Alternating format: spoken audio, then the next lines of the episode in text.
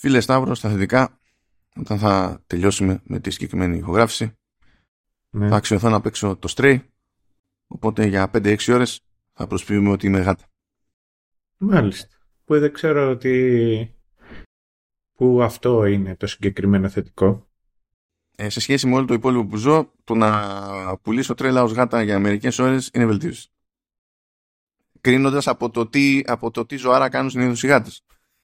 Πόσο γραμμένους έχουν τους πάντες, είναι, ξέρεις. Μενό ο αδερφός μου έχει μία γάτα. Έχει τρεις γάτες. Και αυτό το οποίο του λέω τις περισσότερες φορές ότι ένα πράγμα θα άλλαζα στη γάτα σου και αυτό θα ήταν να ήταν σκύλος. I can relate, δηλαδή καταλαβαίνω το σκεπτικό. Δεν διαφωνώ. δεν είμαι, είμαι του σκύλου, δεν είμαι της γάτας. Αλλά με βολεύει στην προκειμένη να νιώσω κι εγώ λίγο γράψα, βρε αδερφέ. Από σπόντα, από σπόντα. Και είναι από τα περίεργα της ζωής, διότι τέλος πάντων αυτό είναι υπερκαθυστερημένο review του Stray. Γιατί το Stray είχε βγει ε, στη, σε πρώτη φάση το προηγούμενο καλοκαίρι. Πλέον τα έχω χάσει. Μπορεί να ήταν και το προηγούμενο καλοκαίρι. Αλλά ήρθε με καθυστέρηση μετά σε Xbox. Δεν ασχολήθηκα ούτε τότε. Γιατί στην αρχή είχε βγει για PlayStation 5 μόνο. Έσκασε μετά. και- Ήταν και PC. Παίζει. Μετά έσκασε σε Xbox, ούτε τότε ασχολήθηκα. Αλλά μετά κάπου το Δεκέμβριο έσκασε σε Mac. Και λέω ας ζήσω αυτό το αναπάντεχο της ζωής. Παίζω κάτι στα σοβαρά σε Mac. Έτσι. Και ναι. Fun stuff, fun stuff. Και τι θα παίξεις με keyboard; Όχι, τρελό είσαι. Χειριστήριο. Λειτουργούν όλα τα χειριστήρια Α. στο Mac. Δεν έχει θέμα. Και DualShock 4 και DualSense του PS5 και Xbox One controller και Xbox Series controller και, και τα, τέτοια, και τα ρημάδια ε, τα Joy-Con σε combo άμα θέλεις νομίζω ότι είναι τα Joy-Con σίγουρα όμως είναι το Switch Pro controller λειτουργεί γι' αυτό δεν είναι τα υποστηρίζουν τα πάντα δεν τους νοιάζει τίποτα Μμ. και είναι native υποστήριξη. Είναι μαμίσια δηλαδή. Δεν θέλει να κάνεις τίποτα ματσακονιές ας πούμε για να λειτουργήσει το πράγμα. Είναι legit. Και τα υπολογίζουν αυτά και αυτοί που φτιάχνουν τα παιχνίδια και αλλάζουν τα button, τα, τα button mappings, ξέρεις, τα εικαστικά των buttons τέλος πάντων και τέτοια γιατί το ξέρουν ότι είναι σε μια πλατφόρμα που μπορείς να κολλήσεις ό,τι να είναι πάνω. Fun times. Fun times. Είπα να ξεκινήσω έτσι λίγο θετικά διότι έχουμε κάτι δύσκολο μπροστά μας με το 2 Δύο way μάλλον, συγγνώμη, όλο μπερδεύομαι το, το λέω, το, τι- πώς να είναι αυτό. Ε, γιατί τι γίνεται, έχω συνηθίσει να βλέπω αυτό το τίτλο γραμμένο για χρόνια πριν κάνουμε τελικά τον κόπο φέτος, γιατί η, η πρώτη σεζόν που έχουμε να καλύψουμε σήμερα είναι το 2016. Πριν κάνουμε τον κόπο φέτος να το δούμε. Οπότε όταν το διάβαζα δεν είχα ιδέα τι ήταν, ε, τι εννοούσε τέλος πάντων το συνδυασμό αυτών των χαρακτήρων για να καταλάβω ότι είναι αρκτικόλεξο και να μου μείνει έτσι. Οπότε μου έχει μείνει τελείως λάθος. Όλη την ώρα προβλέπεται μπέρδεμα. Ε, η αλήθεια είναι ότι δεν είχαμε κάποια προφανή επιλογή, ας πούμε, για να πούμε ότι κάνουμε αυτή τη φορά. Οπότε είπαμε να ψαχτούμε λίγο πιο περίεργα. Έφτιαξα εκεί ένα σετάκι από προτασούλες. Έκανα μια πάσα στο Σταύρο και του λέω: Σταύρο, pick one. Και ο Σταύρος λέει: Όπως το κόβω, πάμε για The OA. Λέω, οκ, κανένα πρόβλημα, έτσι κι αλλιώς η λίστα ίδια ήταν τέτοια, δηλαδή που δεν με νοιάζει όποιο και να, και να μου έλεγε, εγώ ήμουνα, ήμουνα cool. Ε, θέλω, χωρίς να κάνεις κανένα σχόλιο επί της ουσίας, γιατί δεν έχουμε πει ούτε ποιο είναι το concept, θέλω να μου πεις τώρα κατόπιν ορτής πώς αισθάνεσαι ε, σε- για την επιλογή που έκανες. Όχι πολύ χαρούμενος.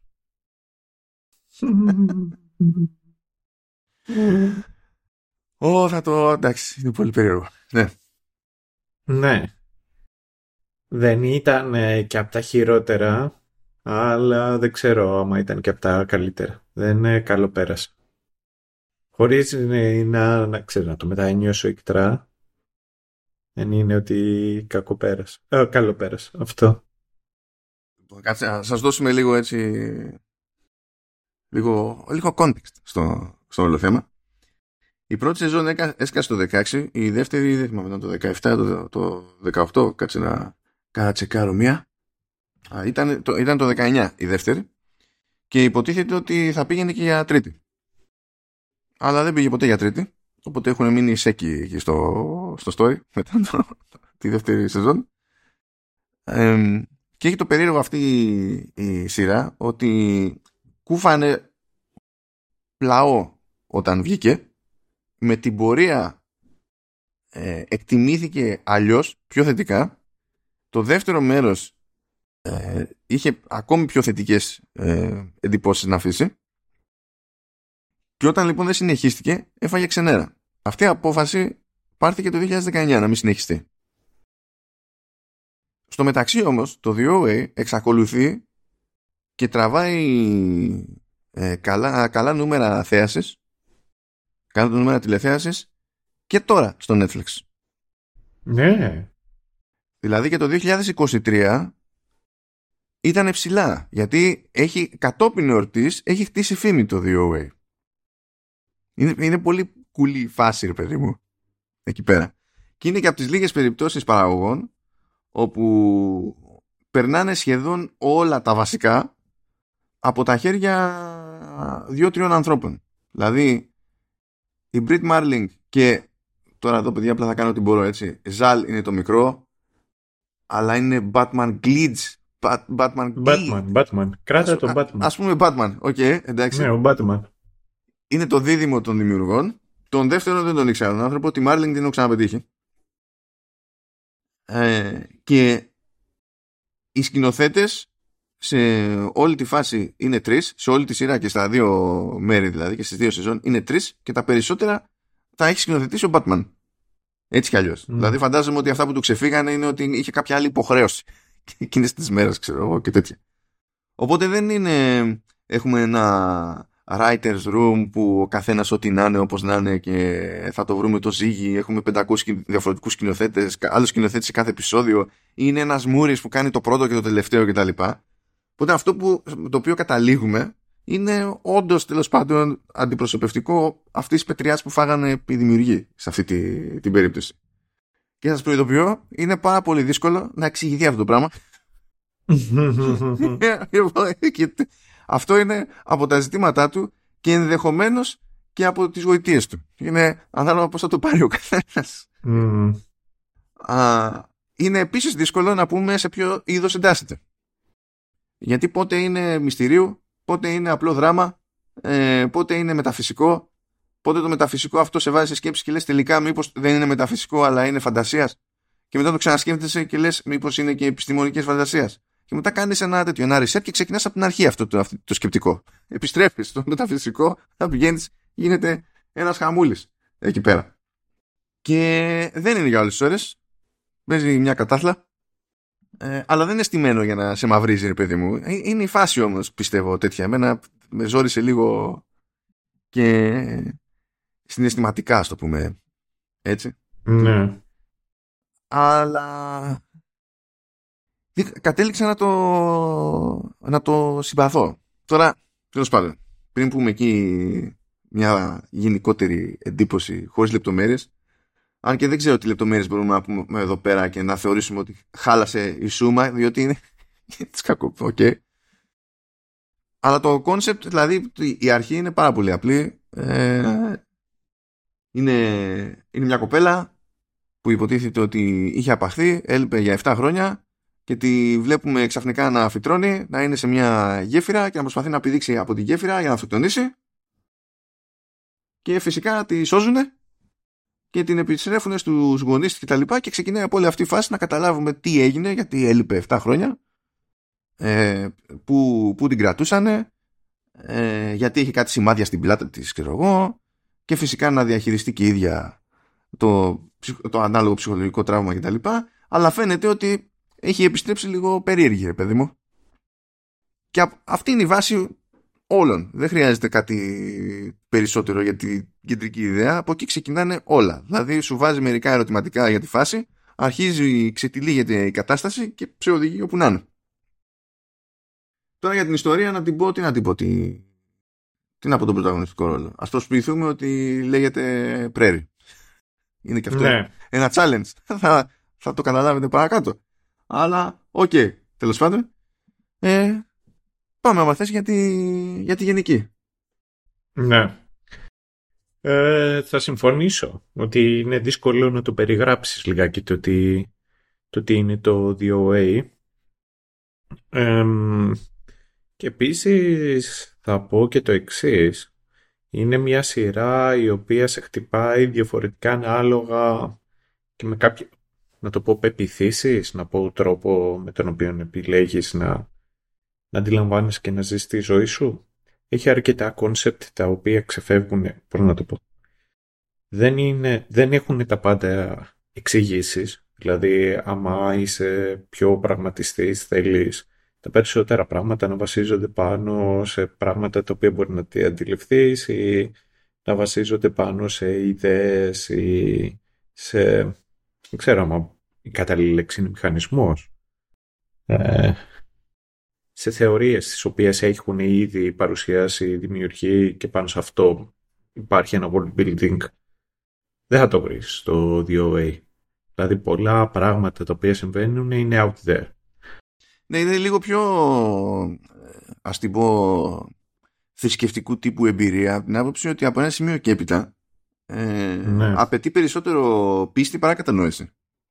Ναι, ναι. Ε, είναι πιο spiritual πιστεύω. Και αναλόγως δηλαδή και το τι διάθεση έχεις τόσο καλύτερα μπορεί, πώς να σου πω, τόσο καλύτερα μπορείς να το ευχαριστηθείς. Να σου πω μιας και είπες spiritual.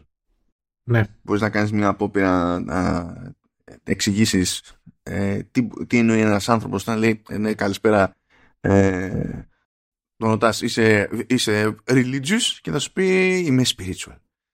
Ε, έχεις ιδέα για το, έχεις εικόνα για το πώς αυτό γίνεται ε, για δεν έχω, δεν ξέρω αν υπάρχει κάποια συγκεκριμένη ορολογία. Δεν ξέρω το εγώ, γι' αυτό ρωτάω. Ε, μήπως ναι, έχεις κάποια ναι, Δηλαδή, εμένα η αντίληψή μου είναι ότι ο συγκεκριμένος ο οποίος θα πει δεν είμαι religious αλλά είμαι spiritual είναι αυτοί οι οποίοι δεν ακολουθούν κάποιο συγκεκριμένο δόγμα. Αλλά ως επιτοπλίστων πιστεύουν είτε σε μια ανώτερη δύναμη είτε άνθρωποι οι οποίοι πιστεύουν ε, σε κάτι περισσότερο από ό,τι οι ίδιοι μπορούν να παρατηρήσουν με τα μάτια τους. Και είναι συνήθως και άνθρωποι οι οποίοι θα ασχοληθούν και θα είτε θα κάνουν κάποιο είδους διαλογισμό, είτε θα πιστέψουν σε κάποιες ενέργειες, με, με ενέργειες όχι actions, energy. Ε, με αυτή την, αυτή την αντίληψη έχω εγώ όταν κάποιος σου λέει ότι είναι spiritual. Εγώ, εγώ Φερρυπίν δεν είμαι καθόλου. Ε, οπότε έχω κάποια, τραβάω ξέρεις, κάποια τέτοια ζόρια. Είμαι πολύ περισσότερο ρεαλιστής από και στιγμές όπως είναι το DOA με βοηθάνε να συνειδητοποιήσω το πώς περισσότερο είμαι. Ε, είναι κάποια πράγματα τα οποία εμένα προσωπικά με ζορίζουν. Δηλαδή, ακόμα και για τους δημιουργούς που κοιτούσα, η πρωταγωνίστρια η Brit Marling, ε, διάβασα και ότι κάποια στιγμή το 2009 ε, συμμετείχε σε ένα group από Guns. Το οποίο τον ήξερα αυτόν τον ε, όρο επειδή έχω δει το Parks and Recreations. Λοιπόν, οι Guns είναι vegans οι οποίοι αρνούνται να αγοράσουν ξέρεις, ε, τροφή παρά κυρίως είτε το καλλιεργούν μόνοι τους σε, κάνουν αυτό το οποίο λέγεται ε, πώς λέγεται, είτε urban foraging, που σημαίνει ότι μπαίνουν μέσα στους σκουπιδοντενεκέδες και ψάχνουν πεταμένα πράγματα και τρώνε.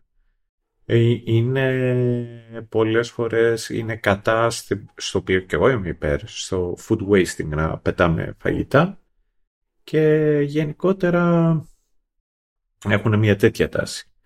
Ε, απ' τη μία δέχομαι, ξέρεις, τους λόγους για τους οποίους κάποιος ε, κάνει αυτά τα πράγματα. Απ' την άλλη, δεν είμαι παιδί της πόλης, παρότι συνεχίζω και μένω εδώ και τόσο διάστημα σε μια πόλη. Οπότε αυτά μου φαίνονται λιγάκι ακραία. Όπως το να μπεις μέσα σε ένα σκουπίδι ντενεκέ για να βρεις μπανάνες που έχει πετάξει ο άλλος και να τις φας. Εκτός αν είσαι στην Νορβηγία. Στην Νορβηγία μαθαίνω ότι βρίσκεις καλά πράγματα στον ντενεκέ. ναι. Ε, Λοιπόν, για να επιστρέψω μετά πίσω στο DOA, είναι περισσότερο μια σειρά την οποία τη βιώνεις παρά την αντιλαμβάνεις. Ισχύει. Ε, υπάρχουν δηλαδή στιγμές οι οποίες είναι plot holes ή γίνονται κάποια πράγματα τα οποία λες Δηλαδή αυτή η επιλογή τώρα που ωφέλησε.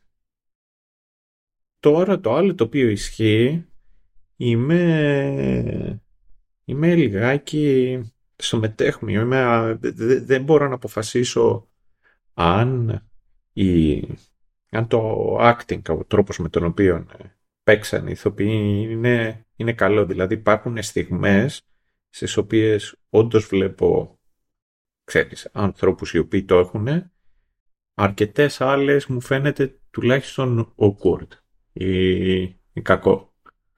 Η Brit Marling, η οποία είναι πρωταγωνίστρια, συνεχί... μου βγάζει κάτι μυστήριο. Mm. Δεν, δεν, δεν, δεν μπορώ να αποφασίσω. Εγώ την έχω, δει στο, την έχω δει σε άλλο τηλεοπτικό στο Babylon, το οποίο ήταν πολύ πιο προβλεπέ. Ήταν αστυνομικό ναι. dramedy ε, και, και βρετανικό τελείως σαν φάση. Ε, ήταν, είχε και εκεί βασικό ρόλο. Είναι, το, είναι η μόνη άλλη σειρά που έχω δει με τη Μάρλινγκ. Ε, αλλά ακόμη και εκεί που ήταν πιο ανάλαφρη, παιδί μου, η φάση, αυτό το, το μυστήριο είναι default. Έχει ένα πολύ περίεργο τρόπο με τον οποίο παίζει, ρε παιδί μου. Ναι, δεν ξέρω. Και είναι και η φάτσα της. Ναι, ναι. είναι ομορφάς σχήμη. Και ταυτόχρονα σχημόμορφη. Ισχύουν και τα δύο ταυτόχρονα. Ναι, ναι, ναι. Είναι, είναι, αυτό το, το περίεργο. Ναι. ναι, είναι για, το, για τα δικά μου τα γούστα και με τα δικά μου τα κριτήρια. Μετά από τους άλλους, εντάξει, Jason Isaacs είναι έχω μια μικρή αδυναμία σε αυτόν. Εγώ μεγάλη αδυναμία και πιστεύω ότι εδώ πέρα τα πήγε και πολύ καλά, να σου πω αλήθεια. Ναι. Εγώ και ως ε, Μαλφόη μου φαινόταν, ξέρεις, ωραία, ωραίο φατσόνι. Ή αυτό δηλαδή το οποίο είχε να παίξει ε, μετρούσε και μετά μου άρεσε στο λίγο Discovery που έχω δει στην πρώτη σεζόν του Star Trek Discovery ε, νομίζω ότι ήταν και από τους χαρακτήρες που είχαν ενδιαφέρον σε αυτή τη σειρά. Ναι, εντάξει, ναι, ήταν, ήταν από τα λίγα καλά στοιχεία που έχει, είχε το Discovery, τέλος πάντων. Ε, κάποια στιγμή εκεί που βλέπω τη σειρά ακούω μία φωνή και λέω αυτή κάπου την έχω ξανακούσει, κάπου την έχω ξανακούσει και είδα τον Άιαν Αλεξάνδερ που παίζει επειδή χαρίζει τη φωνή του στο ε, The Last of Us. Επίσης έχει κάνει πέρασμα από Discovery. Α, ναι. Ναι. Ε, και αναρωτιέμαι κιόλας πώς να σου πω, αν θα, αν θα παίξει όταν ε, αν εμφανιστεί ο, ο ρόλος ο οποίος υποδίθηκε στο παιχνίδι κάποια στιγμή στο μέλλον του The Last of Us. Ε, τώρα για το DOA θα πω ότι ήταν χάσιμο χρόνο. Θα πω ότι είναι παράξενη σειρά. Είναι επίτηδες παράξενη. Ε, σε κάποια, πώς να σου πω, δεν τραβάω ζόρι Sonic και με τις παράξενες σειρές. Μια πολύ παράξενη σειρά που έχω δει είναι το, το Legion. Αλλά αυτό ήταν, ξέρεις, ήταν παράξενο το οποίο με τραβούσε. Είχε μια αισθητική η οποία μου τέριαζε. Ε, το 2A όχι και τόσο. Δηλαδή δεν ξέρω πώς θα πάει και στην επόμενη σεζόν δεν έχω κάνει ιδέα το, το πλάνο το οποίο είχαν δημιουργήσει ή δημιουργεί με πέντε σεζόν. Από την πρώτη σεζόν την οποία εγώ είδα δεν δε θα έκανα, δεν θα ψινόμουν να και να κάτσω, ξέρεις, να δω και τη δεύτερη. Πάντως για, για, για την ιστορία όντως η δεύτερη έχει ε, πολύ καλύτερη φήμη από την πρώτη. Ε, θα την καλύψουμε. Τι σημαίνει αυτό δεν ξέρω. Απλά σου ναι, ναι, ναι, θα το καλύψουμε γιατί και εγώ έχω περιέργεια διότι από τη στιγμή που είχε και ξέρεις είχε και καλύτερη ε, ε, βαθμολογία και ε, αντιμετώπιση από το κοινό. Είμαι και εγώ περίεργος να δω το τι θα γίνει. Τώρα η πρώτη σεζόν μου φάνηκε λιγάκι... Ναι, δεν ξέρω. Δεν ξέρω τι φάση. Δηλαδή δεν, ε, δεν, το, δεν το πολύ ευχαριστήθηκα. Να σου πω την αλήθεια. Οκ. Λοιπόν. Ε, εγώ ζορίστηκα μεν, αλλά μάλλον πέρασα καλύτερα απ' ό,τι πέρασες Ναι. γενικά είναι περίεργη φάση από την άποψη ότι ναι μεν ε, έχει ένα μυστήριο να τρέχει αλλά το, το μυστήριο είναι εκεί πέρα περισσότερο για να σε προκαλέσει πιστεύω και ως πάτημα για character work. Έχεις ένα μάτσο χαρακτήρες τέλος πάνω σε αυτή τη, τη σειρά και πιο πολύ έχεις να αντιληφθείς πιστεύω πράγματα από τον τρόπο με τον οποίο προσπαθούν αυτοί να διαχειριστούν ό,τι συμβαίνει παρά από το ό,τι συμβαίνει. Τώρα κάποιοι έχουν προτεραιότητα και εκεί πέρα έχει γίνει καλύτερη δουλειά. Κάποιοι μπορούσαν και να μην υπάρχουν. Δεν κάνουν ρε παιδί μου κάτι ιδιαίτερο σαν φάση ούτε καταλήγουν να παίζουν συγκλονιστικό ρόλο. Ας πούμε ε, ο, ο ρόλος που είπες τώρα ε, με, είναι, είναι και διπλός γιατί είναι η Άννα Αλεξάνδρ Μένα αλλά και καλά αναφέρεται μέσα στη σειρά και ως Μπακ ε, Βου και ως Μισελ Βου. Γιατί τέλος πάντων ε, τη Μισελ τη φωνάζουν οι, οι γονείς της, Buck τον φωνάζουν όλοι οι άλλοι διότι υποτίθεται τρανς κτλ. Ε, αλλά από την αρχή μέχρι το τέλος δεν ένιωσα ποτέ ότι είχε κάποια, κάποιο agency, ξέρεις, κάποια επίπτωση σε κάτι ιδιαίτερο. Ναι. το ίδιο δεν ισχύει και το... Ισχύει και με άλλους χαρακτήρες, δεν παιδί με αυτό. Πώς θα λένε που είχε το, το, το μαλλί, το Playmobil. Το, ναι, τον Τζέσι. Ναι, ούτε αυτός. Αυτός ήταν ακόμη ναι. λιγότερο, παιδί μου. Ναι, αυτός ήταν ο ορισμός του κομπάρσου. Ναι, ναι, ναι. Ε, δηλαδή έχει κάτι τέτοιους χαρακτήρες που στην ουσία δεν πάνε πουθενά. Είναι εκεί για να βγουν κάτι νούμερα στην ουσία. Επειδή αποφασίσουμε ότι μια διαδικασία χρειάζεται πέντε άτομα, σου λέει: Όχι, τώρα χρειαζόμαστε πέντε άτομα, οπότε ξέρω εγώ βάλει και αυτόν. Είναι τέτοια φάση. Αλλά εκεί που ρίχνει το βάρος η, η σειρά, το character work πιστεύω ότι είναι ωραίο. Αλλά δεν είναι τώρα σειρά για κάθε μέρα, ώρα και όρεξη. Για, δηλαδή ούτε, ούτε κατά λάθος. Είναι ζώρικο αυτό το πράγμα και πιστεύω ότι μπορεί να είναι ζώρικο είτε κάποιος τέλος πάντων ε, είναι θρήσκος είτε κάποιος δεν είναι θρήσκος για διαφορετικούς λόγους σε κάθε περίπτωση. Δηλαδή, αν κάποιος δεν είναι, δεν είναι θρήσκος, ε, θα, θα, θα ζοριστεί ενδεχομένως να ενδιαφερθεί για κάποια concepts ε, και θα εστιάσει περισσότερο νομίζω στους χαρακτήρες. Κάποιος που είναι θρήσκος ε, θα ζοριστεί άσχετα με το πώς θα του κάτσουν οι χαρακτήρες από τα concepts. Ε, και υπάρχει το ενδεχόμενο και ένα ενδιάμεσο στάδιο γιατί κάποια πράγματα κινούνται σε μια φάση που λειτουργούν, λειτουργούν τέλος πάντων. Μπορούν να σε τσιγκλίσουν λίγο άσχετα με το αν είσαι θρήσκος ή όχι. Και εκεί πέρα είναι που κάθεται λίγο περισσότερο η προσέγγιση του χαρακτήρα του Jason Isaacs πιστεύω. Ε, ναι. Αλλά τέλος πάντων, έχει μερικές ε, δυνατές σκηνές ε, όπως π.χ. πάλι μια φάση με τον Άιζαξ και με τον, υποτι... Ε, τον υποτίθεται συνάδελφο και παύλα ανταγωνιστή. Εκείνο το... Εκείνη η φάση ήταν ωραία. Έχει, έχει διάφορα ύποπτα δηλαδή. Υπάρχει μια ποιότητα εδώ. Οπότε ναι μεν ζωρίστηκα. Ναι μεν δεν ήμουνα στο mood το κατάλληλο αυτή την περίοδο για να δω αυτή τη σειρά αλλά στο σύνολο είμαι πιο θετικός. Και είμαι πιο θετικός βασικά και για κάτι άλλο, διότι καλά τώρα για τη μουσική σχεδόν δεν είχε, οπότε τι να πω. Αλλά ε, η μετάφραση ήταν ε, καλή. Ήταν πολύ καλή. Ε, λίγα πράγματα ήταν off. Πολύ λίγα. Δηλαδή έχω σημειώσει, ξέρω, δύο. Που το ένα το, κατα... το δικαιολογώ από την άποψη ότι όποιος μετάφρασε, ε, μετέφρασε, δεν, δεν νιώθει επαρκώς από computing και σίγουρα δεν νιώθει από Mac λες τέλος πάντων εντάξει, εντάξει κάτω την καρδιά μου πέτρα κάτω ότι δεν το είδα ε, αλλά όταν θες να πεις και εγώ αυτό είναι το μόνο δηλαδή που κράτησα στην άκρη που μου κάθεσε λίγο κουφό όταν λες ότι κάνω κάτι as a Hail Mary το εννοείς με τη λογική ότι το κάνω και ό,τι γίνει, το κάνω ως τελευταία ευκαιρία, είναι μια απελπίδα προσπάθεια κτλ. Το να πεις ότι κάνω ένα χέρε Μαρία δεν λειτουργεί στα ελληνικά. Έτσι, δεν λειτουργεί. Αλλά αν αυτό είναι το μεγαλύτερο παράπονο που έχω από τη μετάφραση, στην ουσία δεν έχω παράπονο. Το άλλο που λέω περί Mac, εντάξει, κάπου έπρεπε να πει Finder Menu γιατί ήταν σε Mac.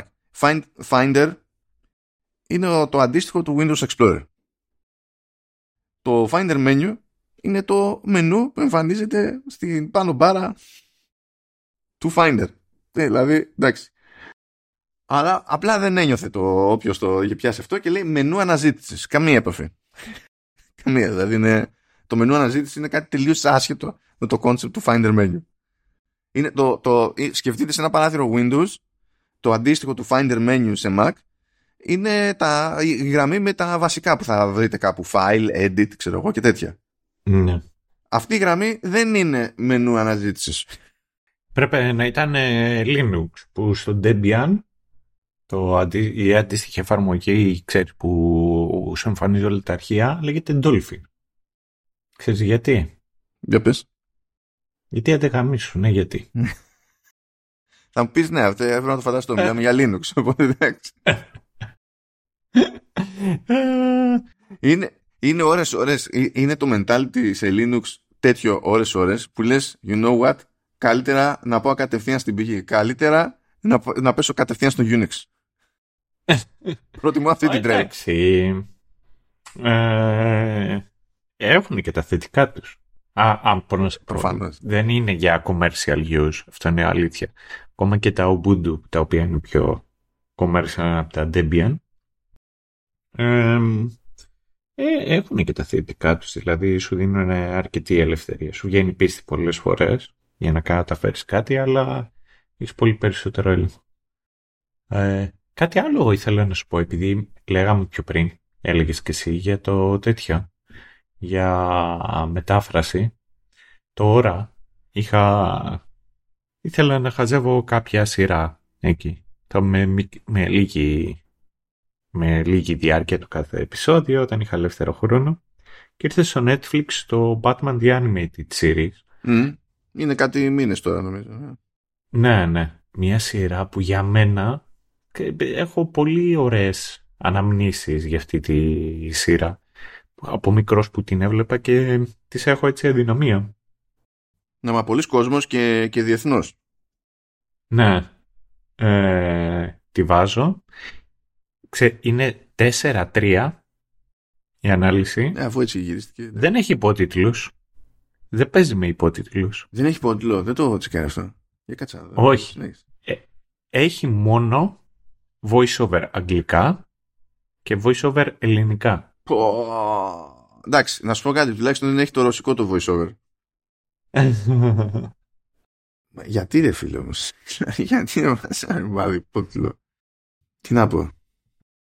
Μυστήρια πράγματα. Μυστήρια πράγματα. Ε, αλλά εντάξει, έχεις την ευκαιρία να ακούσεις το Kevin Conroy, τον ε, Mark Hamill.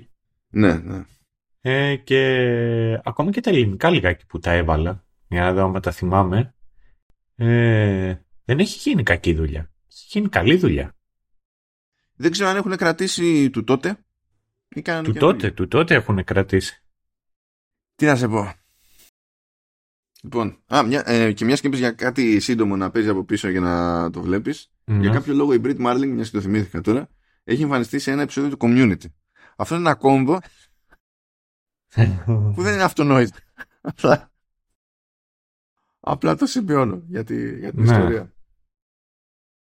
Λοιπόν, λέω εκεί πέρα γιατί πραγματικά πιστεύω ότι αυτά που λέμε έτσι όπως τα λέμε είναι δύσκολο να βγάλουν νόημα, το οποίο είναι χαρακτηριστικό ναι, της εδώ και πέρα. θα βγάλει περισσότερο νόημα ναι. όταν που ξέρεις και είναι και μια ε, περιγραφή λιγάκι του τι έγινε. Μια... Ναι, ναι.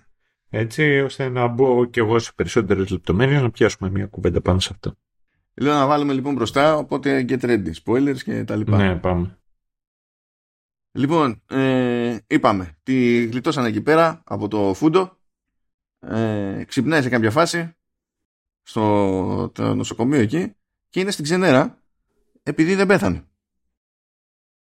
Δηλαδή ε, είναι όχι φάση που όπου ρε γαμότο δεν ήθελα αυτή τη ζωή πήγαν αυτό τον ίσο ε, και δεν τα κατάφερα ε, τι άχρηστη που είμαι κτλ. Είναι κανονική ενόχληση του στυλ ε, εγώ ήθελα να πετύχω κάτι έτσι και ούτε χαλάσατε. Είναι τέτοια, τέτοια φάση. Ε, αρχίζει και λέει ότι λέγεται OA. Ε, μαθαίνουμε βέβαια ότι λέγεται Prairie, Prairie Johnson. Η αστυνομία προσπαθεί να καταλάβει τι διάολο Γιατί σου λέει υποτίθεται ότι τόσα χρόνια σε θεωρούμε αγνοούμενοι και ότι έπεσε στήμα απαγωγής και τα λοιπά. Ε, ναι μεν εσύ αληθερώθηκες αλλά το λογικό είναι να ψάξουμε το δράστη. Οπότε ξέρω εγώ ό,τι να είναι. Και δεν τους έλεγε κάτι αρκετά συγκεκριμένο και ε, μπλέκανε τα μπούτια τους εκεί στην αστυνομία και δεν ήθελε να μοιραστεί και πολλά πολλά και με τους ε, θετούς γονείς της που είναι η Νάνσι Τζόνσον και ο Έιμπελ Τζόνσον.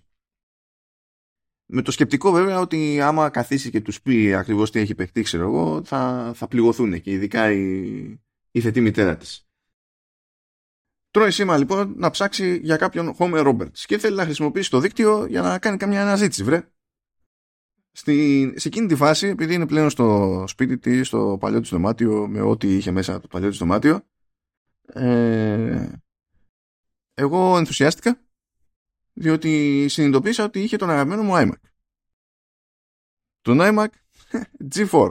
Ένα iMac που δεν κατάφερα να αγοράσω ποτέ ε, και πραγματικά θα τον αγόραζα απλά και να τον, να τον έχω κάπου να τον βλέπω.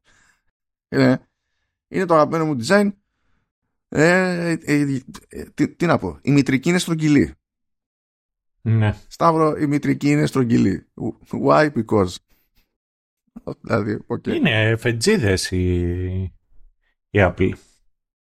Είναι, τότε ήταν περισσότερο. Αυτό ήταν πιο κούκου design από αυτά που δοκιμάζουν ε, τώρα. Ναι. Τελείως, τελείως κούκου. Είναι, εντάξει, να πω, ήταν, ήταν all in one και είχε, είχε τέτοιο βραχίωνα που ήταν super smooth στην κίνησή του και είχε τεράστια ελευθερία στις γωνίες με το, με το monitor. Και δεν το έχει ξανακάνει. Δηλαδή το έβγαλε μία φορά και μετά το, ξανα, το, το άλλαξε και γεια σας. Από τότε κλέβω. Αλλά δεν έβγαζε κάτι παρόμοιο τώρα θα πλήρωνα. Είναι τόσο απλό. Δεν είναι... Τέλος πάντων, τέλος πάντων, πάτησε το κουμπί μου εκεί πέρα. Uh, anyway, αρχίζουμε και γνωρίζουμε λίγο, λίγο άλλους χαρακτήρες. Βλέπουμε έναν Steve εκεί πέρα ε, ο οποίος τέλος πάντων, να το πούμε ότι είναι μια κοπελίτσα εν είδη Friends with Benefits. Βέβαια, μόνο εκείνη θεωρεί ότι είναι Friends with Benefits. Ε, Εκείνος θα ήθελε να είναι κάτι παραπάνω, αλλά ταυτόχρονα είναι και πολύ εγωιστής για να, για να το χειριστεί αυτό το πράγμα. Ε, οπότε το παίζει ότι είναι cool, αλλά δεν είναι cool με, τη, με την όλη φάση. Υποτίθεται ότι είναι και ταραχοποιός στο, στο σχολείο και τα λοιπά. Μαθαίνει εντωμεταξύ ότι η κοπελίτσα αυτή που του έχει γυαλίσει και τον έχει, τον έχει για εργαλείο εκεί πέρα βασικά ότι ενδιαφέρεται πιο πολύ για ένα παλικάρι στη χοροδία. Ε, εντάξει, βρίσκει λοιπόν το παλικάρι στην χοροδία και λέει «Α, ωραία φωνή, φάει μια γροθιά στο λαιμό». Στην καροτίδα. Έτσι, παπ, πάρ' το έτσι όπως είναι. Δεν σε χάλασε, όλα καλά.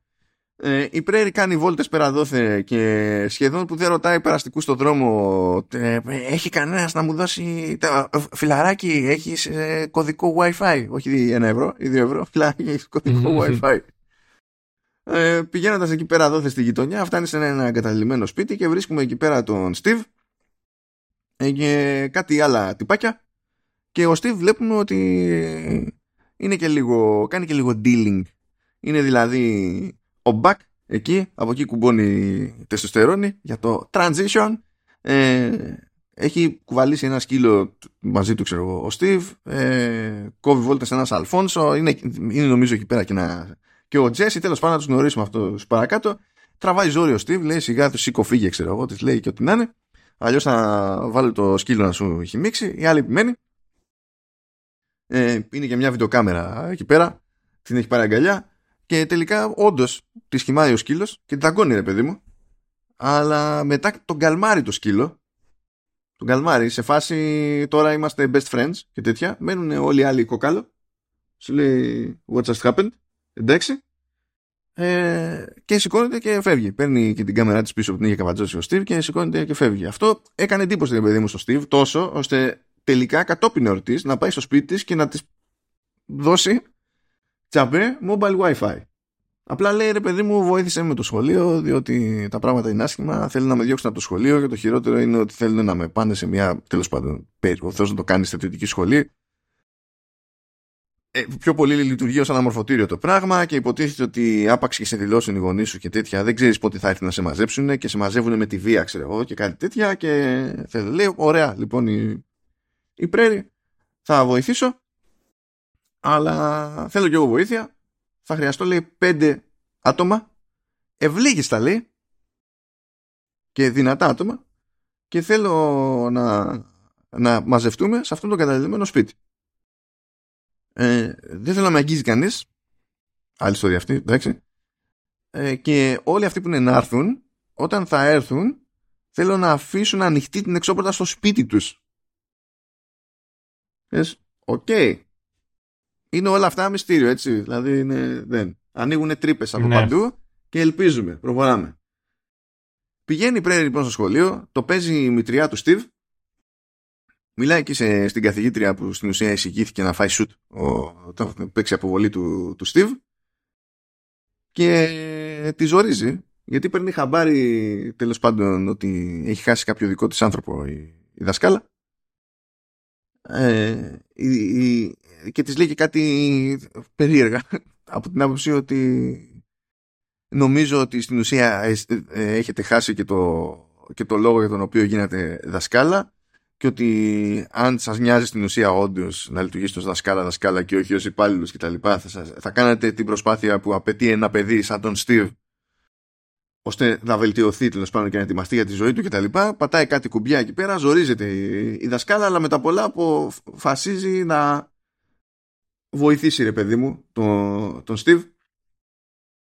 Τέλος πάντων, OK. Okay.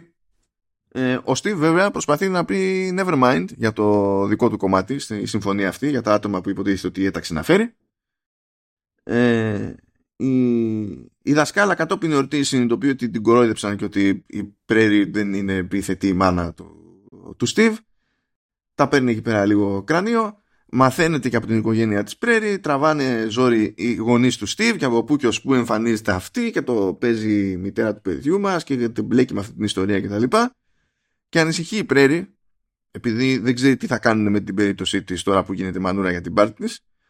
Ε, και καταγράφει με τη βιντεοκάμερα ένα κάλεσμα για βοήθεια και το ανεβάζει στο YouTube. Και τυχαίνει να το δει αυτό η δασκάλα. Που μπορεί να στράβωσε με την όλη φάση, αλλά εξακολουθεί και πιστεύει ότι κάτι μυστήριο παίζει με την πρέρη, ρε παιδί μου, ότι κάτι ενδιαφέρον υπάρχει εκεί.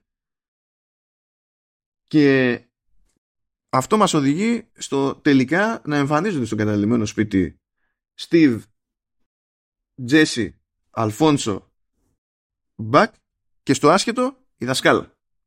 BBA αυτή. Αυτή θα μπορούσε να ήταν ε, ε, Android στα Star Wars. Εν τω μεταξύ η τύπης αυτή έχει παίξει το The Office. Ναι, το ξέρω. Παίζει και έχει και το ίδιο όνομα που έχει και ηθοποιός, Φίλης. Έτσι. Φίλης. Τι... τι να πω για αυτό το όνομα; Δεν ξέρω, υπάρχει περίπτωση που αυτό το όνομα λειτουργεί όντως. υπάρχει context μέσα στο οποίο λειτουργεί, στέκεται καλά το Φίλης. Δεν ξέρω. Δεν ξέρω τι να σου πω. Είναι πάντως μορφάρα και στο. Το ότι είναι μορφάρα είναι μορφάρα. Ναι. Τώρα δεν ξέρω, μπορεί να είμαι ρολυπτό κι εγώ με το φίλης, γιατί ξέρω εγώ μου θυμίζει τον φίλη.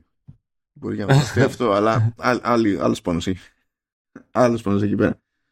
Λοιπόν, και λέει τέλος πάντων η Πρέρη, καθίστε εδώ, θα αρχίσω να σας λέω την ιστορία μου. Και λέει, γεννήθηκα το 1987 στη Ρωσία. Το πραγματικό μου όνομα είναι Νίνα.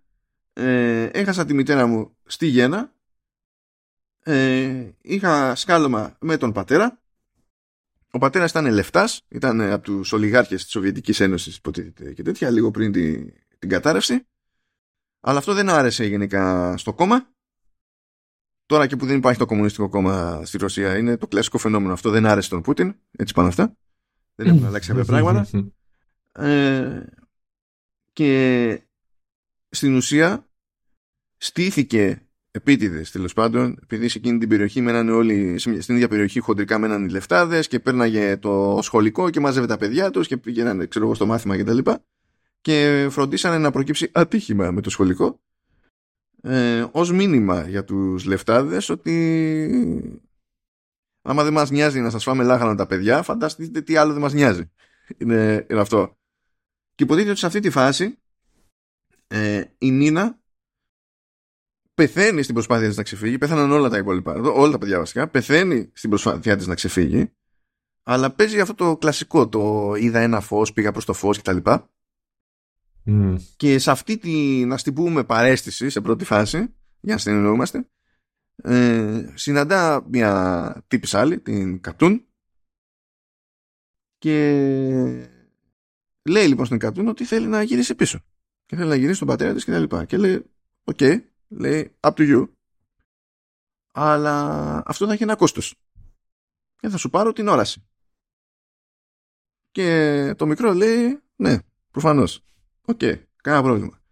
Και επανέρχεται ξεβρασμένο στην ακτή ξέρω εγώ και τη βρίσκει ο πατέρας της ε, σκάει η Νίνα και όντως πλέον δεν βλέπει. Ναι. και αυτό είμαστε τώρα στο πρώτο επεισόδιο και έχουν ανοιχτεί 8.000 μυστήρια ε, και από τα οποία πολλά ξέρεις δεν κλείνουν δηλαδή Μα πού να κλείσουν, εδώ δεν κλείνει η σειρά. Εδώ η ίδια η σειρά κλείνει με cliffhanger και μετά δεν συνεχίστηκε. Τι ψάχνεις. Ε, πέρα όμως από αυτό, είναι αυτό το οποίο είπα και πιο πριν. Ναι, και τώρα μου ε, υπάρχει ένα παράδειγμα. Δηλαδή, αυτό το ότι θέλω πέντε δυνατούς και βλήστους σαν και σένα και βλέπεις ότι υπάρχουν, ξέρεις, κανένας δεν είναι σαν το Steve όταν, έχει, όταν ζητάει από το, το πρότυπο το Steve, γιατί βλέπουμε το Steve στο πρώτο επεισόδιο που είναι πάνω σε μια ταράτσα και εκεί κάνει ε, να το πούμε ότι δεν ξέρω, δεν ξέρω αν μπορώ να το πω ότι κάνει, δεν κάνει ακροβατικά. Δεν είναι ότι έκανε parkour και δεν. Ακροβατικά κάνει. Λοιπόν, και όταν βλέπεις, ο τύπος είναι γυμνασμένος και σου λέει θέλω άλλους τέσσερις σαν και σένα. Ξέρεις, κανένας δεν είναι σαν το Steve. Αυτό είναι το, το πρώτο, το οποίο μου φαίνει παράξενο. Και στο τέλος, όταν ολοκληρώνεται η πρώτη σεζόν, δεν δείχνει κάπου ότι όντως χρειάζεσαι να είναι κάποιος γυμνασμένος και βλήστος και όσο το για τα ξέρεις, το spiritual είναι αυτό το οποίο λέει το ότι και ανοίξτε, αφήστε ανοιχτές τις πόρτες σας για να έρθείτε. Το οποίο δεν δείχνει να έχει κάποιο αποτέλεσμα. Δηλαδή είτε το έχουν είτε όχι. Δεν, ε, δεν φαίνεται κάπου ότι όντως είχε αποτέλεσμα ή είχε νόημα ή ότι Βασικά δεν εξηγείται. Δεν, δεν εξηγείται. Ναι, πουθενά και μετά από ένα σημείο και έπειτα ξέρεις, πάβει και να υπάρχει και σαν, ε, σαν concept, δηλαδή σε μετέπειτε συναντήσεις δεν δε, δε, δε παίζει κάπου ρόλο. Ούτε συνεχίζει και δείχνει ότι κάποιος αφήνει και την πόρτα ή ξέχασε να την να κρατήσει ανοιχτή ή το οτιδήποτε. Ναι, είναι σαν να σου λέει μην, μην, μην, μην ταΐσετε τον κύσμο μετά τις 11 και δεν ασχολείται κανένας με αυτόν τον περιορισμό μετά. Ναι. Όποιος, όποιος αναρωτήθηκε αυτή τη στιγμή ποιος είναι ο γκίσμο και τι είναι αυτά που λέει μην τον ταΐστε μετά τις 11 το πρόβλημα είστε εσείς. αυτό. Ε, αλλά μετά πέρα από αυτό είναι και όλο το ότι έχει να κάνει και το πόσο spiritual είσαι σαν άνθρωπος, δηλαδή πόσο ανοιχτός είσαι σε κάτι τέτοια πράγματα, διότι ακόμα και αυτό το οποίο λέει αφήστε τις πόρτες σας ανοιχτές, αυτό συμβολίζει τουλάχιστον ότι πόσο ανοιχτοί είσαστε, πόσο διατεθειμένοι είσαστε να εμπιστευτείτε. Πόσο διατεθειμένοι είστε και να, και να μείνετε ευάλωτοι. Γιατί αυτό το αφήνω τη, ναι, την πόρτα ναι. του προσωπικού μου καταφυγίου στην ουσία ανοιχτή. Πηγαίνει πακέτο με ένα κίνδυνο και δεν το κάνεις αυτό απλά επειδή έτσι. Mm. Και εντάξει, αυτό έχει να κάνει Τώρα, αν προσπαθείς όντως να βρεις, ξέρεις, κάποιο νόημα σε αυτό. Γιατί δεν αναλύονται κάποια πράγματα και κάποια πράγματα ίσως και για καλό και για κακό, ξέρεις, καλύτερα να παραμείνουν έτσι χωρίς, χωρίς κάποια εξήγηση. Λοιπόν, παρακάτω. Δεύτερο επεισοδιάκι. Έχουμε, και γενικά η ιστορία τρέχει σε δύο, σε δύο μέτωπα από την άποψη ότι σε κάθε περίπτωση μας διηγείται το τι έχει περάσει στην ευθυνατεία η OA, Παύλα Πρέρι, Παύλα Νίνα και έχουμε και τα τεκταινόμενα στο παρόν υποτίθεται. Οπότε επιστρέφουμε στη φάση με, με, το, με τη Ρωσία και τον πατέρα της. Επειδή είναι χεσμένος ο πατέρας της, στέλνει την Νίνα στην Αμερική σε μια θεία εκεί πέρα και τέτοια και χώνει λεφτά ρε παιδί μου για να είναι οκ. Οπότε κάνει ζωάρα τεχνικός να ασχολείται εκεί με το βιολί και ιστορίες, ό,τι να είναι, και λέει: Κάποια στιγμή θα έρθω και εγώ, θα ξεμπερδέψω από εδώ πέρα και θα καταφέρω να έρθω και θα είμαστε ε, cool. Στη Ρωσία αυτά είναι easier said than done. Δηλαδή το σύνηθες είναι όταν σε έχουν βάλει στο μάτι, τελείως τυχαία να αυτοκτονήσει, ξέρω εγώ. Διάφορα τέτοια. Το βλέπουμε αυτά και αυτή την περίοδο στη, στη Ρωσία. Κομπλέιν όλα. Ε, και τον τρώνε και αυτόν λάχανο. Αυτό σημαίνει ότι σταματάνε και τα λεφτά που έρχονται στη θεία για τη συντήρηση και της θείας βασικά και τη Νίνα. Ε, με τα πολλά ε, καταλήγει η θεία είναι σε μια φάση τέλος πάντων που δουλεύει με κάτι ε, ιερόδουλες ε, δηλαδή κάποια στιγμή προκύπτουν παιδιά από ανεπιθύμητες εγκυμοσύνες τα πουλάει για υιοθεσία. Έρχονται Έιμπελ και Νάνσι ε, ψάχνοντας παιδί υποτίθεται και σε μια περίεργη ε, φάση της ζωής τους. Είναι ήδη αρκετά μεγάλη υποτίθεται ότι σκαπουλάρει στην Νάνση από καρκίνο είναι συναισθηματικά σε μια περίεργη φάση. Ε, έχουν συνεννοηθεί για ένα μικρό αγόρι που είναι μωρό αλλά πάνω εκεί στα διαδικαστικά πέφτει πάνω στην Νίνα η Νάνση και τρώει σκάλωμα και λέει όχι εμείς θα πάρουμε την Νάνση και παίρνουν την Νάνση δεν ζωήστηκε πολύ η, η θεία. Προχώρησε το πράγμα. Τη βλέπουμε μετά στα παιδικά της χρόνια με τους ετούς γονείς ε, στον ύπνο της, βασικά να, υπνοβα, να υπνοβατεί και τότε να μιλάει ρωσικά, ενώ υποτίθεται ότι ο πατέρας της είχε πει ήδη από πριν να μιλάει αγγλικά για να μην καρφώνεται και να συνηθίσει να μιλάει αγγλικά.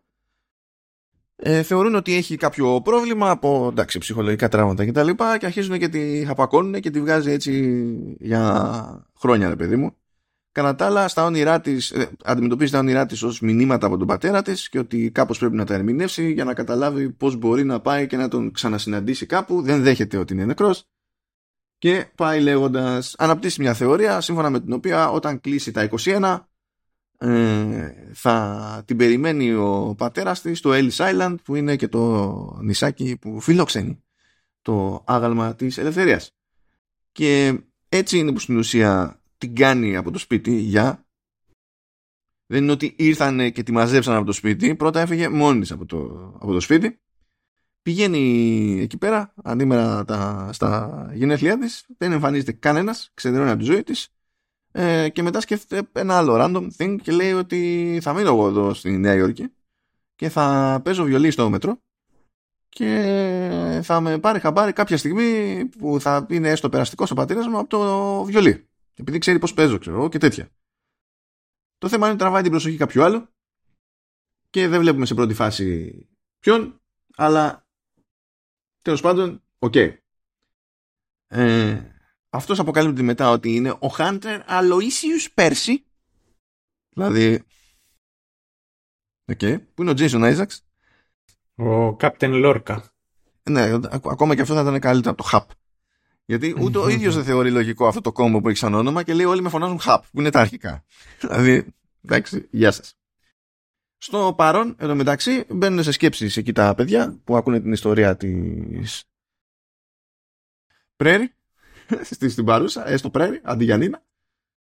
Και αρχίζουν και ψάχνουν για να δουν, τέλος πάντων, ψάχνουν online για να δουν αν οτιδήποτε από αυτά που λέει μπορεί να διασταυρωθεί. Και όταν ε, επιστρέφουμε γενικά στο παρόν, ξεφεύγουμε από την εξιστόρηση της εμπειρίας και της ζωής τέλος πάντων της Πρέρι, ε, συνήθως μαθαίνουμε και λίγα πραγματάκια για τους υπόλοιπους χαρακτήρες. Όπως το ότι ο Αλφόνσο είναι εκείνος που λιώνει ας πούμε για να είναι ο καλός ο μαθητής και να πάρει την υποτροφία και να ξεκολλήσει η οικογένεια τέλος πάντων.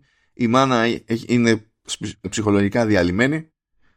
Ε, και είναι περήφανη και ταυτόχρονα ώρες ώρες είναι ανάξια να το, να το δείξει αυτό. Ακόμα και όταν θέλει στο, στο γιο της είναι, παίζει εκεί ένα, ένα ζόρι. Ο Τζέσι τι να πω για τον Έχει ψυχολογικά η μάνα. Αυτό το οποίο δείχνει τουλάχιστον έτσι όπως το αντιλήφθηκα εγώ είναι το ότι δεν έτσι όπως το αντιλήφθηκα όπως το παρουσιάζει δεν νομίζω ότι πάσχει σώνικεται από κάτι όχι. Αλλά όσο, όσο επιτοπλίστων τον, τον εκμεταλλεύεται. Τον βάζει να δουλεύει περισσότερο ή τον έχει εγκαταλείψει. Ναι, τον, τον, ε, τον εκμεταλλεύεται, αλλά ε, ε, πώς να σου πω, τις μισές ώρες είναι έτσι, τις μισές είναι αλλιώς. Και ε, ε, πιο πολύ μου έδωσε την εντύπωση ότι το κάν, σίγουρα τον εκμεταλλεύεται, αλλά έχει φτάσει σε αυτό το σημείο επειδή σαν άτομο πλέον δεν λειτουργεί στην ουσία. Είναι, έχει, είναι σε διάλυση. Έχει, ναι. έχει, έχει, σπάσει μέσα της, ας πούμε, ξέρω εγώ, για τον οποιοδήποτε λόγο. Και είναι ανάξια να του σταθεί όπως τέλος πάντων δείχνει ώρες ώρες να θέλει και η ίδια να του σταθεί. Ναι. Αλλά και τον βάζει ή να έχει τύψεις.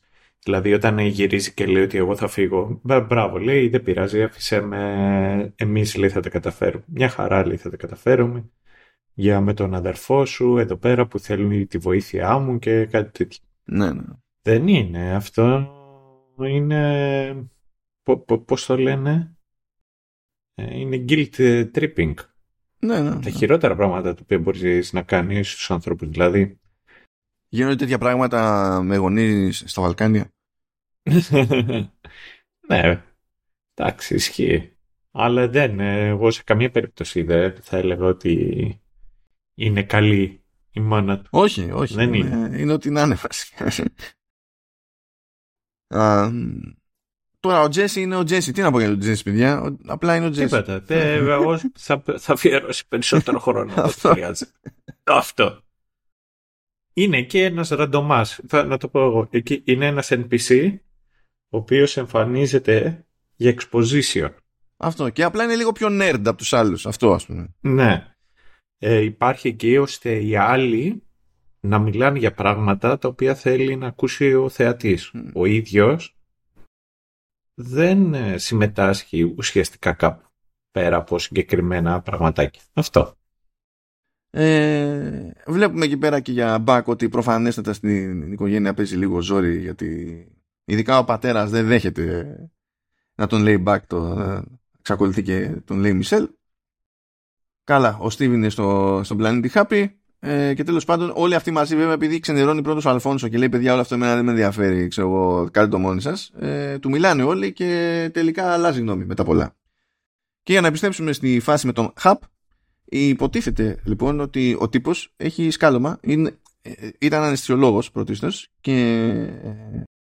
Ε, είναι σίγουρο. Ε, Τέλος πάντων, σε κάποια φάση που χάθηκε ένας ασθενής σε χειρουργείο πάνω, ήταν σίγουρος ότι κάτι άκουσε και ότι όταν ε, έγινε ανάνυψη ε, αυτό που άκουσε να φεύγει σαν να φεύγει το άκουσε να επιστρέφει και εκεί σκάλωσε γιατί σου λέει εντάξει έχουμε ακούσει ιστορίες τέλος πάντων για με, τα θανάτης εμπειρίες από ανθρώπους που στην ουσία ε, πιάσανε το μηδέν και μετά προλάβανε κάπως και επανήλθανε ε, αλλά αν εγώ άκουσα κάτι να φεύγει και τελικά κάτι να επιστρέφει αυτό υπονοεί ότι κάπου πήγε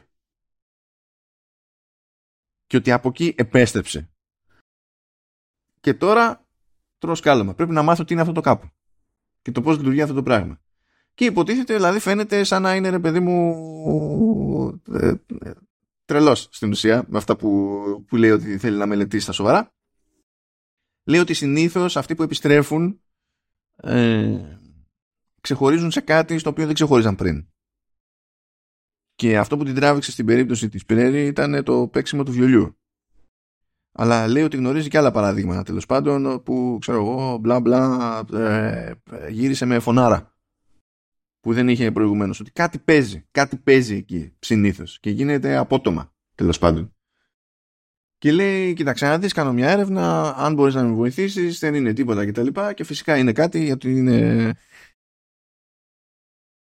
Ε, ε, it's a trap και την πηγαίνει τέλος πάντων εκεί στο, στο εργαστήριο. Λέει, εντάξει, μπορείς να κοιμηθείς εδώ πέρα σήμερα, ξέρω εγώ, όλα κομπλέ, no worries. Λέει να πάρω μια τηλέφωνο στους γονείς μου γιατί ανησυχούν. Λέει, φυσικά πάρε τηλέφωνο. Δεν πετυχαίνει αυτό, δεν το σηκώσανε βασικά. Ε, OK, okay, λέει, έλα εδώ, έχω κρεβάτι, ξέρω εγώ κάτω. Την πηγαίνει εκεί πέρα στο, στο κρεβάτι και ξαφνικά την κλειδώνει. Και oops, πακέτο Λοιπόν, σε όλο αυτό το interaction με τον Hap, ειδικά όταν ξέρεις κάνει το sales pitch, ο Isaacs είναι φοβερός. Ναι. Ναι, συμφωνώ. Και, και ακόμα και με αυτά με τα οποία έπαιξε. Δηλαδή αυτό το πιστόλι τεράστιο αυτή, αυτό this kind of shit ε, έχω να τα δω από την εποχή του αστυνόμου Σαΐνη, να σου πω την αλήθεια. Δηλαδή με αυτά τα οποία είχε, να παίξει με αυτά τα οποία έχει, ναι, έχει κάποια τέτοια πράγματα τα οποία είναι αστεία. Το, το θέμα είναι ότι έβγαζε μια φοβερή μελαγχολία σε συνδυασμό με ενοχή αλλά και ελπίδα και ενθουσιασμό για την ε, πιθανότητα να πετύχει αυτό που θέλει, να βρει αυτό που θέλει. Και αυτό το, αυτά τα αντικρουόμενα συναισθήματα επανέρχονται σε διάφορα σημεία, σε σκηνές με τον Χαπ και ο τύπος τα πετυχαίνει. Συστηματικά το, το πετυχαίνει αυτό το conflict. Ναι, αυτό που λες έχεις δίκαιο. Και είναι μυστήριο και όλος ο τρόπος με τον οποίο ο, ο ίδιος ο χαρακτήρας είναι γραμμένος. Δηλαδή, παρότι φαίνεται ε, μεταγενέστερα, τουλάχιστον εγώ αυτό κατάλαβα, ότι α, το βασικό του κίνητρο και όλα αυτά τα οποία κάνει αλλάζει. Και εντάξει, θα το συζητήσουμε και μετά. Ε, για συνέχισε. Για να συνεχίσω, σωστό και αυτό. Λοιπόν, αρχίζουν και σκάνε δημοσιογράφοι για την, για την Πρέρη. Ε, έτσι κι αλλιώς γιατί γύρισε ξέρω εγώ, πίσω και τέτοια. Δεν ενδιαφέρονται, δεν ενδιαφέρεται κανένας. Σκάει μια τύπησα που έχει γράψει ένα βιβλίο για μια περίπτωση παλιότερη τέλος πάντων εξαφάνισης και τέτοια. Και κάνει εκεί το γούτσου γούτσου το pitch. Ψιλοψύνει εκεί τους γονείς. Κάνουν μια, μια συζήτηση μαζί με την Πρέρη και τέτοια. Έρχεται και δημοσιογράφος, λέει έτσι και έτσι ε, να το γράψουμε μαζί και να πεις την ιστορία σου και τα λοιπά. Και λέει το έχετε ξανακάνει ναι και ήταν με ένα αγόρι και έγινε έτσι και έτσι και ε, με αυτή τη διαδικασία αισθάνθηκε καλύτερα και το, και το αγόρι θεώρησε ότι έκλεισε ένας κύκλος έκλεισε αυτή η ιστορία και τα λοιπά λέει Πρέρι ναι δεν ενδιαφέρομαι διότι υπάρχει ένα βασικό πρόβλημα. Σε, στη δική μου την περίπτωση δεν έχει κλείσει καν η ιστορία. Δεν έχει τελειώσει η ιστορία για να πούμε ότι τη βάζουμε κάτω και λειτουργεί το πράγμα. Οπότε άκυρο. Ε, αυτό είναι στο, στο παρόν. Επιστρέφουμε στην όλη φάση με, το, με τον Hub. Παρότι φυλακισμένοι και όχι οι μόνοι φυλακισμένοι, είναι και άλλοι εκεί μέσα. Είναι η τύπησα που επέστρεψε με πολύ καλύτερη φωνή. Ναι, ναι. Ε, είναι ένας footballer με την αμερικανική έννοια. Τέλος πάντων, ένας rugby τέτοιος, ο οποίος είναι ο Homer. Είναι και ένας Σκοτ, ο οποίος είναι πρεζάκι και έχει και λίγο AIDS. Μονα... Ε, αυτός έχει λίγο απ' όλα. Ναι, ε, εντάξει. Εγώ ε, πιστεύω δηλαδή από αυτόν ξεκίνησε ο, ο COVID. Καλά, αυτό μπορεί να ξεκίνησε και τέτοιο. Η, η, η, η, η, η πανούκλα του Ιστινιανού. ο, ο, ο, ο Χόμερ εντωμεταξύ δεν δε με έπεισε ουδεπόποτε ούτε πόποτε ότι ο τύπος μπορεί ίσως κάποτε να έπαιζε ράγκμπι. Ναι, εντάξει, τι να σου πω τώρα. Ε, έχει κάτι ροδαλά μαγουλάκια. Έχει και ένα ευχάριστο τριχάρι το οποίο σαν ε, επίσης ε, ε, τρίχο στέρνος άντρας το δέχομαι. Σου βγάζει λίγο τέτοιο, δηλαδή σου, λένε, σου λένε rugby και ακούς barbecue. Ναι, ναι. Barbecue. Δεν ξέρω. αυτόν δηλαδή κάτι ακα... Καταρχάς ο τύπος φαίνεται μελλοντικός φαλάκρας.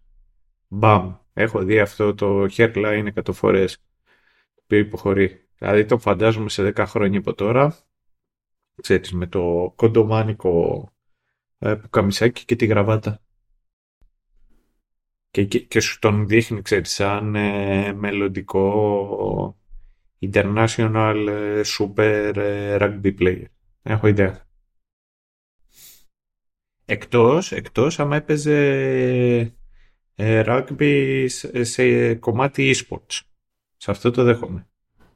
Δεν ξέρω, άμα έχει το NFL e-sports όπως έχει... Άμα ήταν e-sports θα ζήγιζε 70 κιλά λιγότερα. Είναι για να μην χρειάζεται να, πολλή ενέργεια το, το, το, νεύρο για να μεταφέρει το μήνυμα στο δάχτυλο.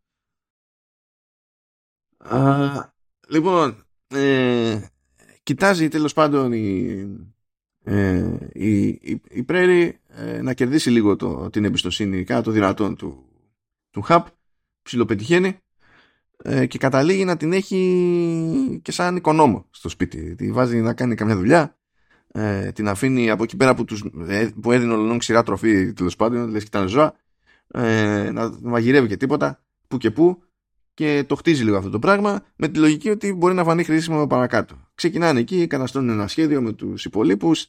Έχει φάνει εκεί ένα σήμα ο Homer και λέει ότι κοίταξε να δεις όταν είσαι λέει πάνω κοίταξε, έχω αφήσει λέει, ένα δαχτυλίδι μου, που είναι από πρωτάθλημα τέλος πάντων, στο μπάνιο όταν είχα έρθει. Ε, πριν με κλειδώσει εδώ κάτω τέλος πάντων. Και έχουμε τέτοιο και ψάξε και κάποιο είδους λογαριασμό για το ενδεχόμενο να υπάρχει μια κάποια διεύθυνση και τέτοια. Ξέχασα να πω ότι η κοπέλα τραγουδίστρια είναι η Ρέιτσελ, γιατί είπαμε για τον Σκοτ που είναι η βονική πανόλη. Ε, η Ρέιτσελ εντωμεταξύ, η ηθοποιός δηλαδή που παίζει τη Ρέιτσελ, είναι όντως τραγουδίστρια. Μα κάνει κυρίως τραγουδίστρια. Δεν έχει πολύ παίξει γενικά ο ηθοποιός. Okay. Ε, Επίσης υποτίθεται ότι κάθε τόσο ε,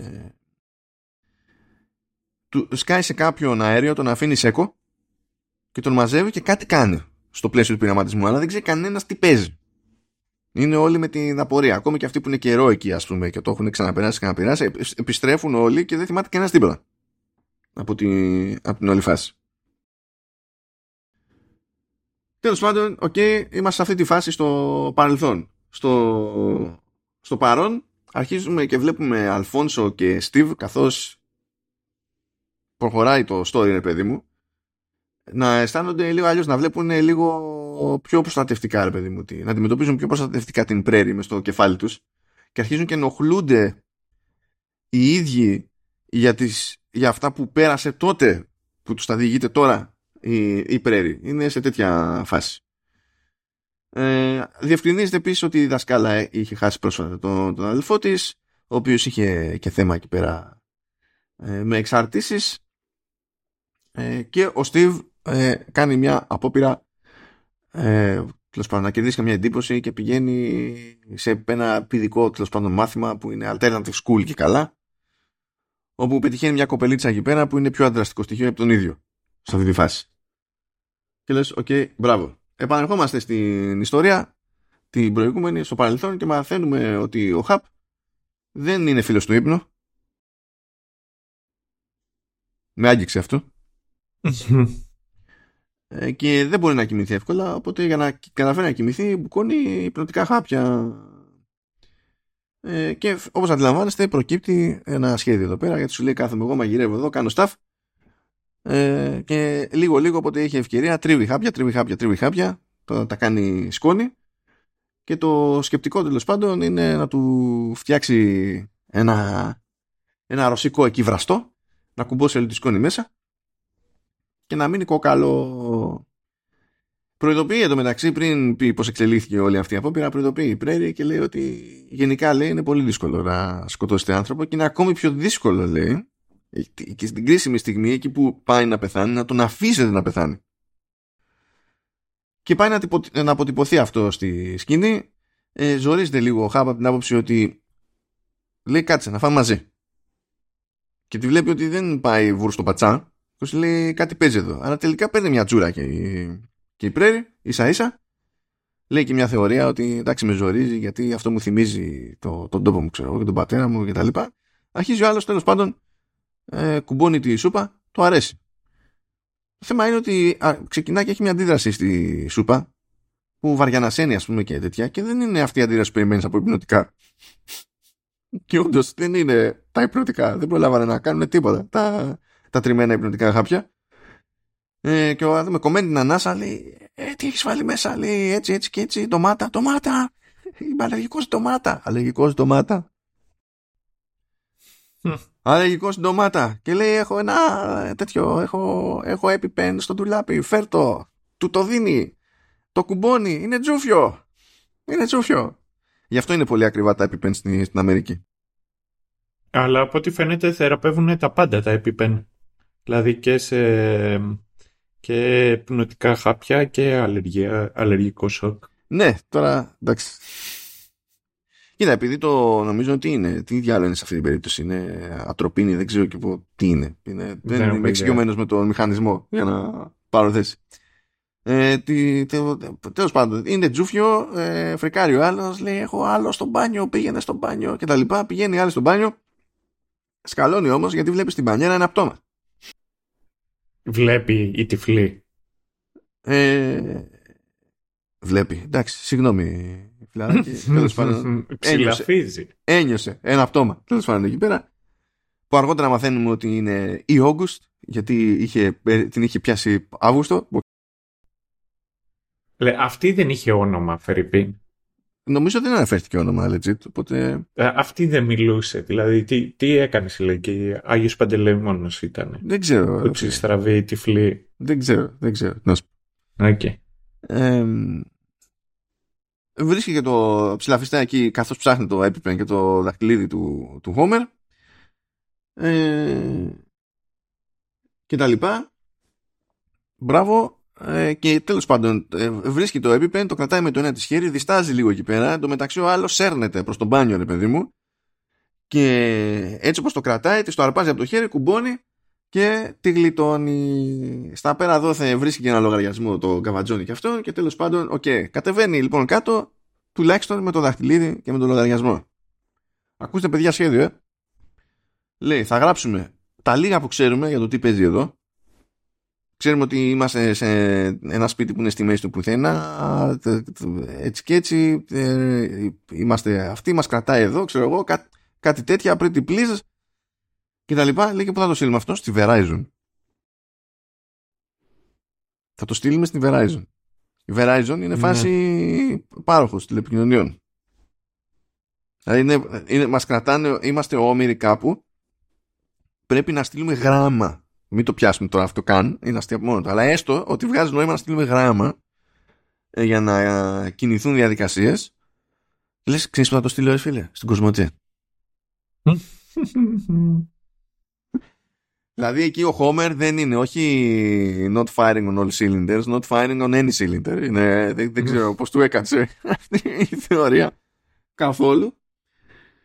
Ε, τέλος πάντων και το ζήτημα μετά είναι όλο αυτό ε, το βάζουν μέσα σαν σακουλάκι πρέπει να το πασάρει ο ένας τον άλλον παίζει ένα αριάκι που περνάει μέσα από όλα τα κελιά για να έχουν τρεχούμενο νερό κάνουν παρόλα εκεί πέρα δεν καταφέρει να το πιάσει τυφλή περίεργο ε, το παίρνει το αριάκι αντιγιά έτσι κι αλλιώς το, ε, το πλάνο αυτό ήταν στο γάμο του Καγκιόζη εδώ που τα λέμε για να μην λέμε και χαζομάρες, γιατί πού θα το πηγαίνανε μετά να το ταχυδρομήσουν, πώς δεν θα το έπαιρνε ο άλλος χαμπάρι που είχαν βάλει μέσα και το δαχτυλίδι.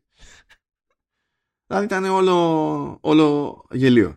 Μαθαίνουμε λίγα πράγματα για τη, για τη Ρέιτσελ, που υποτίθεται ότι ήταν σε μια οικογένεια που είχαν θέμα με τους γονείς, είχε και ένα μικρό τον αδελφό, πήρε τον αδελφό της να σηκωθεί και να φύγει, για να γλιτώσουν από την οικογένεια, αλλά στη διαδρομή ε, τσακιστήκαν εκεί πέρα με τα, με τα αμάξι. Ο αδελφός της έμεινε ε, ανάπηρος και η ίδια επανήλθε και από τότε είναι που αναβαθμίστηκε η φωνή και τα λοιπά και γενικά αισθάνεται ε, αναμενόμενα ενοχές και τα λοιπά.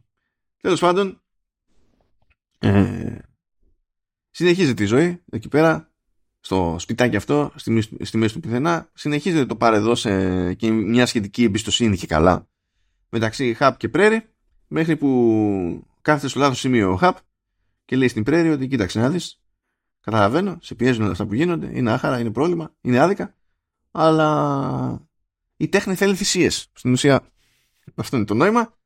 Δεν τις κάνετε καλά της Πρέρι, απίστευτο. Και, τη... και του τραβάει μία και τσακίζει το άλλο σκάλες είναι, είναι έτσι. Και σηκώνει και φεύγει. Τρέχει. Τρέχει πανικόβλητη. Αν την προλαβαίνει ο άλλος και της δείχνει μία με το κοντάκι στο σβέρκο και κόκαλο. Έτσι όπως είναι. Καλά είμαστε εδώ. Σε αυτό το στάδιο να μοιραστώ κάτι από τα backstage του showrunners επειδή αρχίζουν και χοντρένουν λίγο τα πράγματα σε αυτή τη σειρά από το τέταρτο επεισόδιο ε, χρειάστηκε να φτιάξω έναν καφέ ακόμη να τραβήξω τώρα και τη τζούρα και ελπίζουμε προχωρώντας.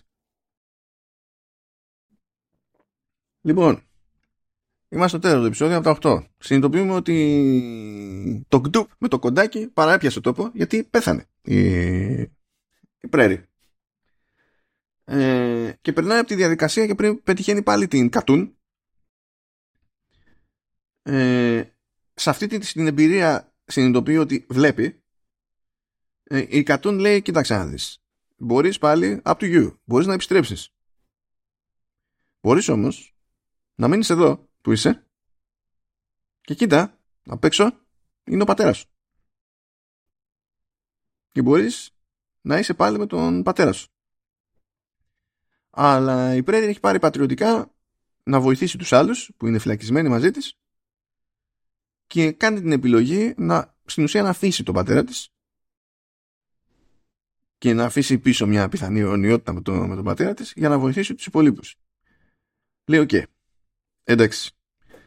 Ε, αλλά καλή μου Πρέρι, έχω εδώ ένα πουλί. Ένα πτηνό.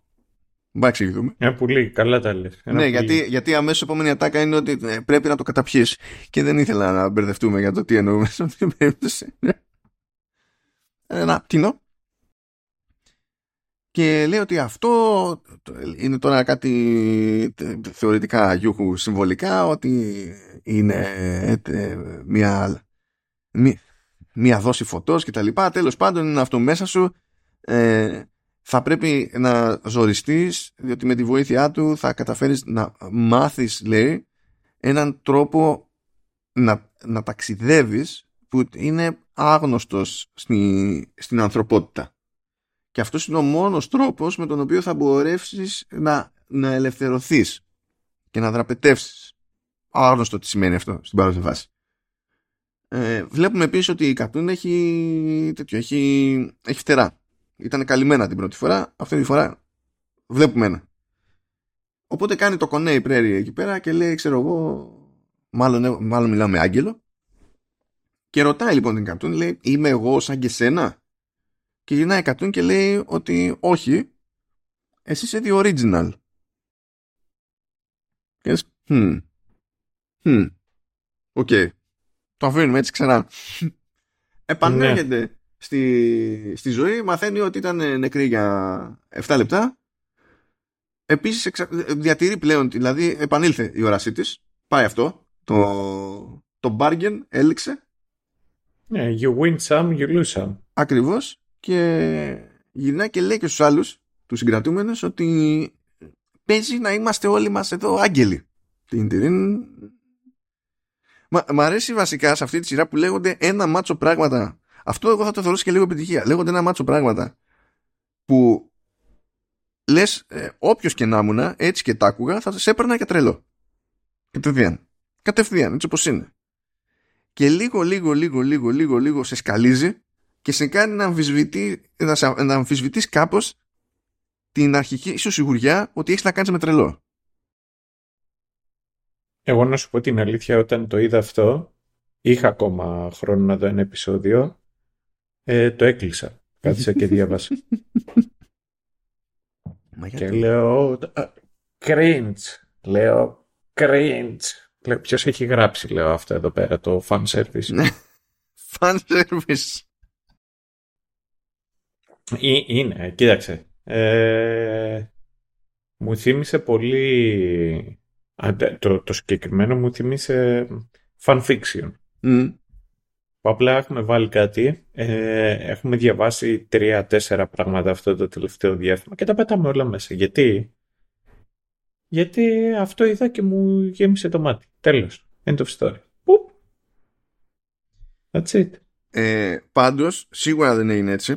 Να σου πω έτσι λίγο, δεν ξέρω αν πολλά να το διαβάσεις ακόμη και η διαδικασία δημιουργίας αυτής της σειράς είναι κουλή. Ναι, ναι. Όχι, κάποιον γνωστό είχαν. Ε, εμένα δεν μου το βγάζει το μυαλό μου ότι κάποιον είχαν γνωστό για να βγει αυτό. Ε, δεν ήταν καν γνωριμία γιατί κατέληξε να παίζει τέτοιο εσύ. Ε, βγήκε στην ουσία να δημοπρατηθεί το, να δημοπρατηθούν τα δικαιώματα στη, στο σενάριο και δεν ήταν μία μεριά που είχε ενδιαφερθεί, ήταν πολλαπλές και τελικά απλά πλήρωσε παραπάνω η Netflix. Και το άλλο που παίζει είναι ότι ε, οι δύο εταιρείες παραγωγής που έχουν μπλέξει, ε, η μία είναι του Verbinski, ε, που τον γνωρίζουμε περισσότερο σκηνοθέτη, και η άλλη είναι του Brad Pitt και της Jennifer Aniston. Yeah, του Plan B. Ναι, ναι, ναι. Ναι.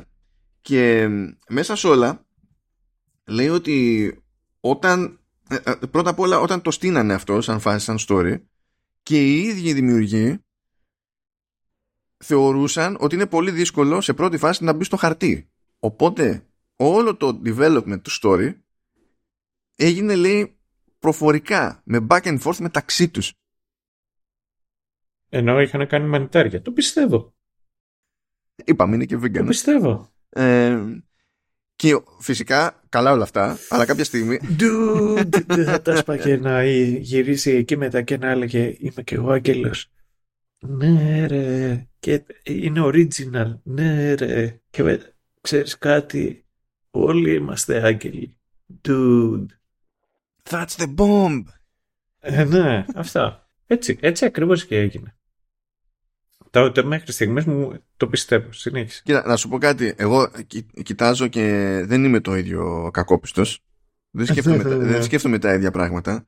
Διότι θυμάμαι σε αυτή τη ζωή και σενάρια που έχουν γραφτεί στα απολύτως σοβαρά και τι έχουμε ζήσει. Που εκεί τα βλέπεις, γράφτηκαν σόμπερ και λες καλύτερα να μην ήσασταν ποτέ σόμπερ. Ε, και ζούμε και σε μια βιομηχανία που εξακολουθεί και έχει δουλειά ο Ezra Miller. Δηλαδή υπάρχουν άλλα πράγματα να με απασχολήσουν από το αν κάνει μανιτάρια η Μάρλινγκ ναι, ναι. Δεν θα ήταν μεγάλη φύρα. Σαν φάση. Ε, anyway.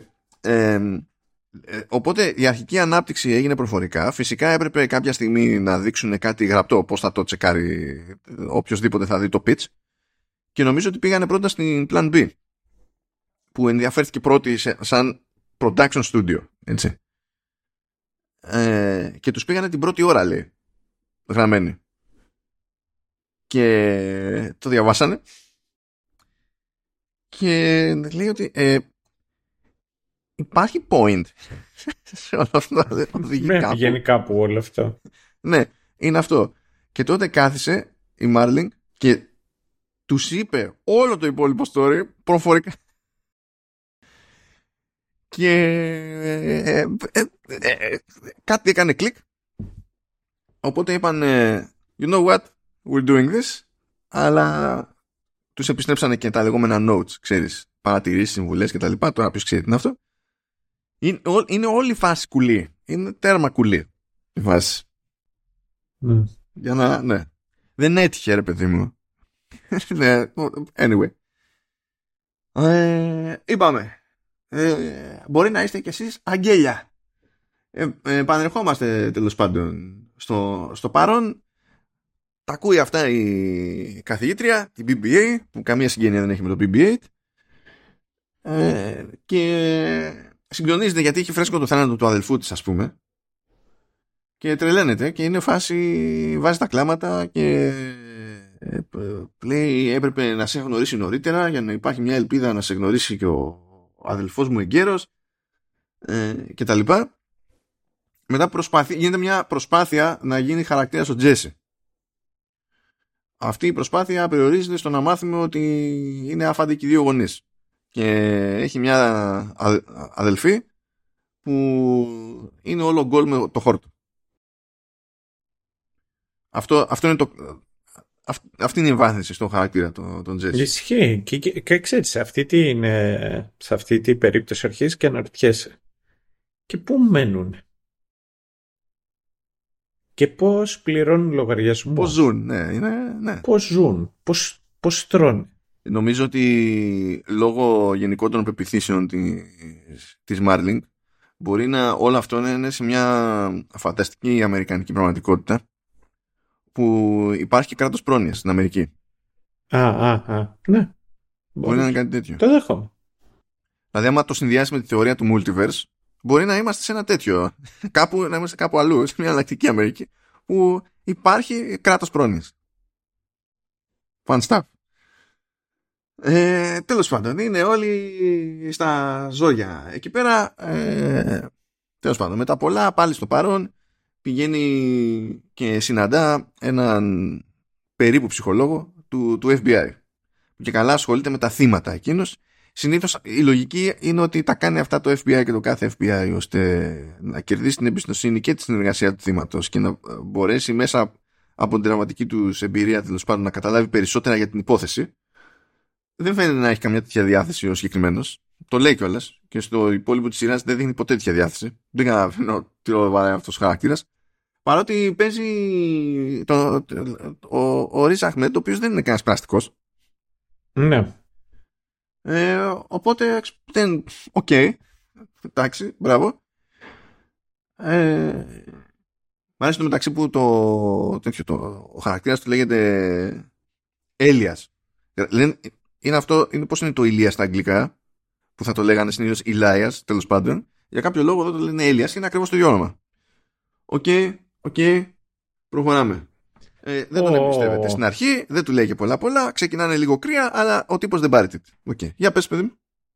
Ναι, τίποτα. Ήθελα να ρωτήσω ο Ηλίας ο παπάς. Mm. Πώς, ε, πώς συστήνεται στο εξωτερικό; Ε, τι, Ηλίας. Ηλίας, όχι ε, Ελιάς. Όχι, ή Ηλάιας. Όχι, γιατί να το κάνεις αφού εσύ ορίζεις πώς είναι το όνομά σου με βάση το πώς είναι original. Τώρα το ότι οι άλλοι θα πάνε, πώς να σου πω, το ότι θα πέσει έναν ε, Ιρλανδό και θα του πεις ότι λέγεσαι Θάνος. Θα ξέρει τον Θάνος από τη Marvel. Αλλά ταυτόχρονα μπορεί να πει Θάνος. Μπορεί όταν μιλάει για το χαρακτήρα από Marvel. Αλλά για, ε, για κάποιο λόγο το μυαλό του δεν μπορεί να χωνέψει ότι όταν αναφέρεται στο ίδιο όνομα που είναι το δικό σου όνομα ε, δεν πρέπει να λέει Τάνος. Ε, δεν ξέρεις, έχεις να κάνεις με εμπόδια που είναι περίεργα. Είναι, αυτά κι αν είναι πράγματα και εμπόδια που μπαίνουν στη σφαίρα του μεταφυσικού. Ε, α, επί, επίσης έχω να ακούω εδώ που κακώς δεν το μνημόνευσα πριν όταν είχες την πρώτη σου αντίδραση στο ε, παίζει να είμαστε όλοι αγγέλια εδώ πέρα φαντάζομαι ότι είναι και μια στιγμή που αγάπησες λίγο παραπάνω τον Σκοτ γιατί εκεί που πετάγεται η Πρέρι και λέει ξέρω We're Angels πετάγεται το Σκοτ και λέει Honestly go fuck yourself ήταν ο, νομίζω ο Σκοτ ήταν ο Σκοτ ναι ναι ναι, ναι. ναι. Ε, ε, εγώ περίμενα ξέρεις εκεί να πήγαινε πιο μετά ο, ο Σκοτ. Αλλά πιστεύω ότι οι δημιουργοί πιστεύανε ότι όντως φτιάχνουν ένα masterpiece. Και να γύριζε και να έλεγε Of course we are. αυτό δηλαδή, θα, α, σε αυτό θα γούσταρ. Να σου πω κάτι. Ως, ως πρεζάκι θα έπρεπε να είναι πιο δεκτικός. Αυτό έχω να πω. Ναι, ναι, ισχύει. Αυτό έχω να πω. Παρ' όλα αυτά δεν μπορώ να τους κακίσω κιόλας για το ότι σε αυτό το πλαίσιο το πρεζάκι είναι η φωνή της λογικής. Το εκτιμώ και αυτό. Ναι. Το εκτιμώ και αυτό. Γιατί η φωνή του τραγουδιού, Φερρυπίν, ούτε και αυτή είχε ρόλο μέσα στο Μπουντρούμι. Ναι, δεν είχε κάτι ιδιαίτερο. Ναι. Ο Σκοτ περισσότερο βασικά από εκείνη. Ναι. Λοιπόν, επανερχόμαστε στην εξιστόρηση του, του παρελθόντος ε, η Πρέρι το παίζει τυφλή στον Χαπ για να μην πάρει χαμπάρι και έτσι προσπαθεί να μάθει περισσότερα για τον περίγυρο αλλά και για το τέτοιο και προσπαθούν να στήσουν όλοι μαζί και ένα, ένα σχέδιο για να μάθουν περισσότερα για το ίδιο το πείραμα ε, ο στόχος και καλά είναι να βοηθήσουν όλοι οι υπόλοιποι την Πρέρι γιατί όταν σκάει το αέριο και μένουν κόκαλο σου λέει κάπως πρέπει αυτός που θα πάει να μην τα έχει τελείως χαμένα για να καταλάβει τι παίζει. Και έχουν μια φοβερή θεωρία επειδή επικοινωνούν με, λόγω του συστήματος εξαρισμού τέλος πάντων εκεί. Ε, ε, η φάση ε, όταν σκάει το αέριο σε ένα κελί να το ρουφάνε οι άλλοι από τις τρύπες. Τώρα βέβαια μου αρέσει που με αυτές τις τρύπες όταν σκάει το αέριο δεν υπάρχει προφανής διαρροή για να πέφτουν κόκαλο όλοι αλλά θέλει φύσιμα. Τέλος πάντων. Εντάξει. Μερικές φορές τα physics είναι υπερβολή. Δεν χρειάζεται. Ναι, δεν. Ναι. Ε, ισχύει. Χρησιμοποίησε τα δυνατά σου πνευμόνια. Όχι, για να έχει. Για... Θέλει, θέλει να το κάνεις πιο βαρύκτυπο. Πρέπει να το πεις πλεμόνια. Α, συγγνώμη. Ε, λοιπόν, τέλος πάντων, τέλος πάντων, εδώ είναι λίγο γιούχου όλο αυτό το, το κομματάκι. Ε, Γενικά δεν είναι καλύτερη ιδέα. Ε, εν τω μεταξύ ο Σκότ δεν θέλει να βοηθήσει καθόλου με την όλη φάση. Τελικά καταλήγει ο Χαπ και εμφανίζεται Σκάι για να μαζέψει τον Χόμερ. Σκάι ο Χόμερ βλέπουμε ότι πηγαίνει, είναι πυθύνιος στην ουσία. Δηλαδή στην αρχή έχει, δεν έχει τις αισθήσεις του αλλά μετά επανέρχεται και είναι σαν ζόμπι. Δηλαδή απλά κάνει ό,τι του πεις. Και δεν έχει αντίληψη του τι κάνει. Και βλέπουμε ότι πηγαίνει και τον στείνει εκεί, τον δένει σε ένα μηχάνημα τέλος πάντων ο, Χαπ. Έχει μια κατασκευή και συνειδητοποιούμε ότι με αυτή την κατασκευή τους κλείνει τέλος πάντων το, τους περικλεί το, το κεφάλι και τους γεμίζει από πάνω με, με νερό για να πνιγούνε. Και στην ουσία τους σκοτώνει και τους περιμένει να επανέλθουν και αντλεί ό,τι δεδομένα μπορεί από αυτή τη διαδικασία. Δηλαδή όλοι αυτοί που είναι εκεί μέσα κάθε φορά που πεθαίνουν επανέρχονται. Αλλά το θέμα είναι ότι επειδή τους έχει μπουκώσει εκεί στο αέριο δεν συνειδητοποιούν τι συμβαίνει είναι ακόμα υπό την επίρρειά του κατόπιν εορτής και δεν θυμούνται τίποτα. Μετά δηλαδή τους πηγαίνει και τους επιστρέφει στα κελιά, τους παρατάει εκεί στα σακιά, ξυπνάνε και δεν θυμούνται τίποτα. Αυτή είναι η φάση. Εμείς βλέπουμε δηλαδή σαν θεατές εκείνη την ώρα κάτι παραπάνω, εκείνοι είναι ακόμη σε μια φάση που προσπαθούν να το, ε, να το βολέψουν. Τέλος πάντων λένε ωραία άσε ε, να το προσπαθήσει ο Χόμερ, θα ρουφάμε εμείς. Ρουφάνε για μήνες παιδιά. Ναι, ναι. Εν τω μεταξύ, μόνο Χόμερ. Όλοι οι άλλοι, κανένας. Μόνο Χόμερ. Ναι, ρε, εσύ, διότι ως γνωστόν, όταν το ζήτημα είναι να ρουφήξεις που παίζει ρόλο εκεί πέρα η χωρητικότητα των πνευμόνων, θα πεις γιατί να φροντίσω να ρουφάνε οι δύο άντρες που έχω εδώ μεγαλύτερη χωρητικότητα στα πνευμόνια, ε, ενώ μπορώ να έχω χειρότερο capacity στο σύνολο. Mm. Τέλος πάντων. Εν τω μεταξύ, ε, έχει κάμερες και τους παρακολουθεί. Δεν πρόσεξε ποτέ ότι παίζει κάτι τέτοιο. Ναι, αλλά εντάξει, αυτό δεν είναι το πιο παράλογο από την άποψη ότι. Ε, ότι έχει πολλά χειρότερα, συμφωνώ. Όχι, δεν το λέω μόνο αυτό. Είναι. είναι ότι όταν το βλέπεις αυτό το πράγμα, το βλέπεις, και εγώ στη θέση του Χαπ θα θεωρούσα ότι ακόμη και έτσι πάλι ο άλλος αναπνέει αρκετά ώστε να μείνει. Ότι είναι αρκετό το αέριο για την περίσταση, ξέρω εγώ. Και ότι πέφτουν και οι άλλοι ανέστητοι και ωραία και τι καταφέρανε, ας πούμε. Ναι, αλλά βλέπει ο Χαπ ότι ο Χόμερ υπάρχουν περιπτώσεις που δεν ισχύει αυτό και χρειάζεται και τον ξαναμπουκώνει. Έχει και αυτό. Επίσης είναι και αυτό. Ξέρει ότι μόλις του φανεί κάτι off πηγαίνει και του και το σπάνιο ναι. ρεφάρει. Δηλαδή έχει μέσα στο μυαλό του θέλω να πω ότι έχει λύσεις. Ναι. Δηλαδή δεν είναι ότι άμα πάει στραβά το πρώτο η πρώτη δόση μετά είναι και τώρα τι κάνουμε είναι προετοιμασμένο το άτομο τέλος πάντων ως προς αυτό. Εντάξει, οπότε δεν το πήρα τόσο προσωπικά το, το συγκεκριμένο. But yeah, ναι. Ε, τέλος πάντων γίνεται αυτό ξανά και ξανά. Με τα πολλά καταφέρνει κάπως τέλος πάντων να μην τα έχει χαμένα. Ε, στη, στην όλη φάση ε, κάπου οι άλλοι κάνουν φασαρία και, το, και αποσπούν την προσοχή του, του Χαπ θέλω να σας πω είναι ότι οι άλλοι που ρουφήξανε και μείνανε κόκαλο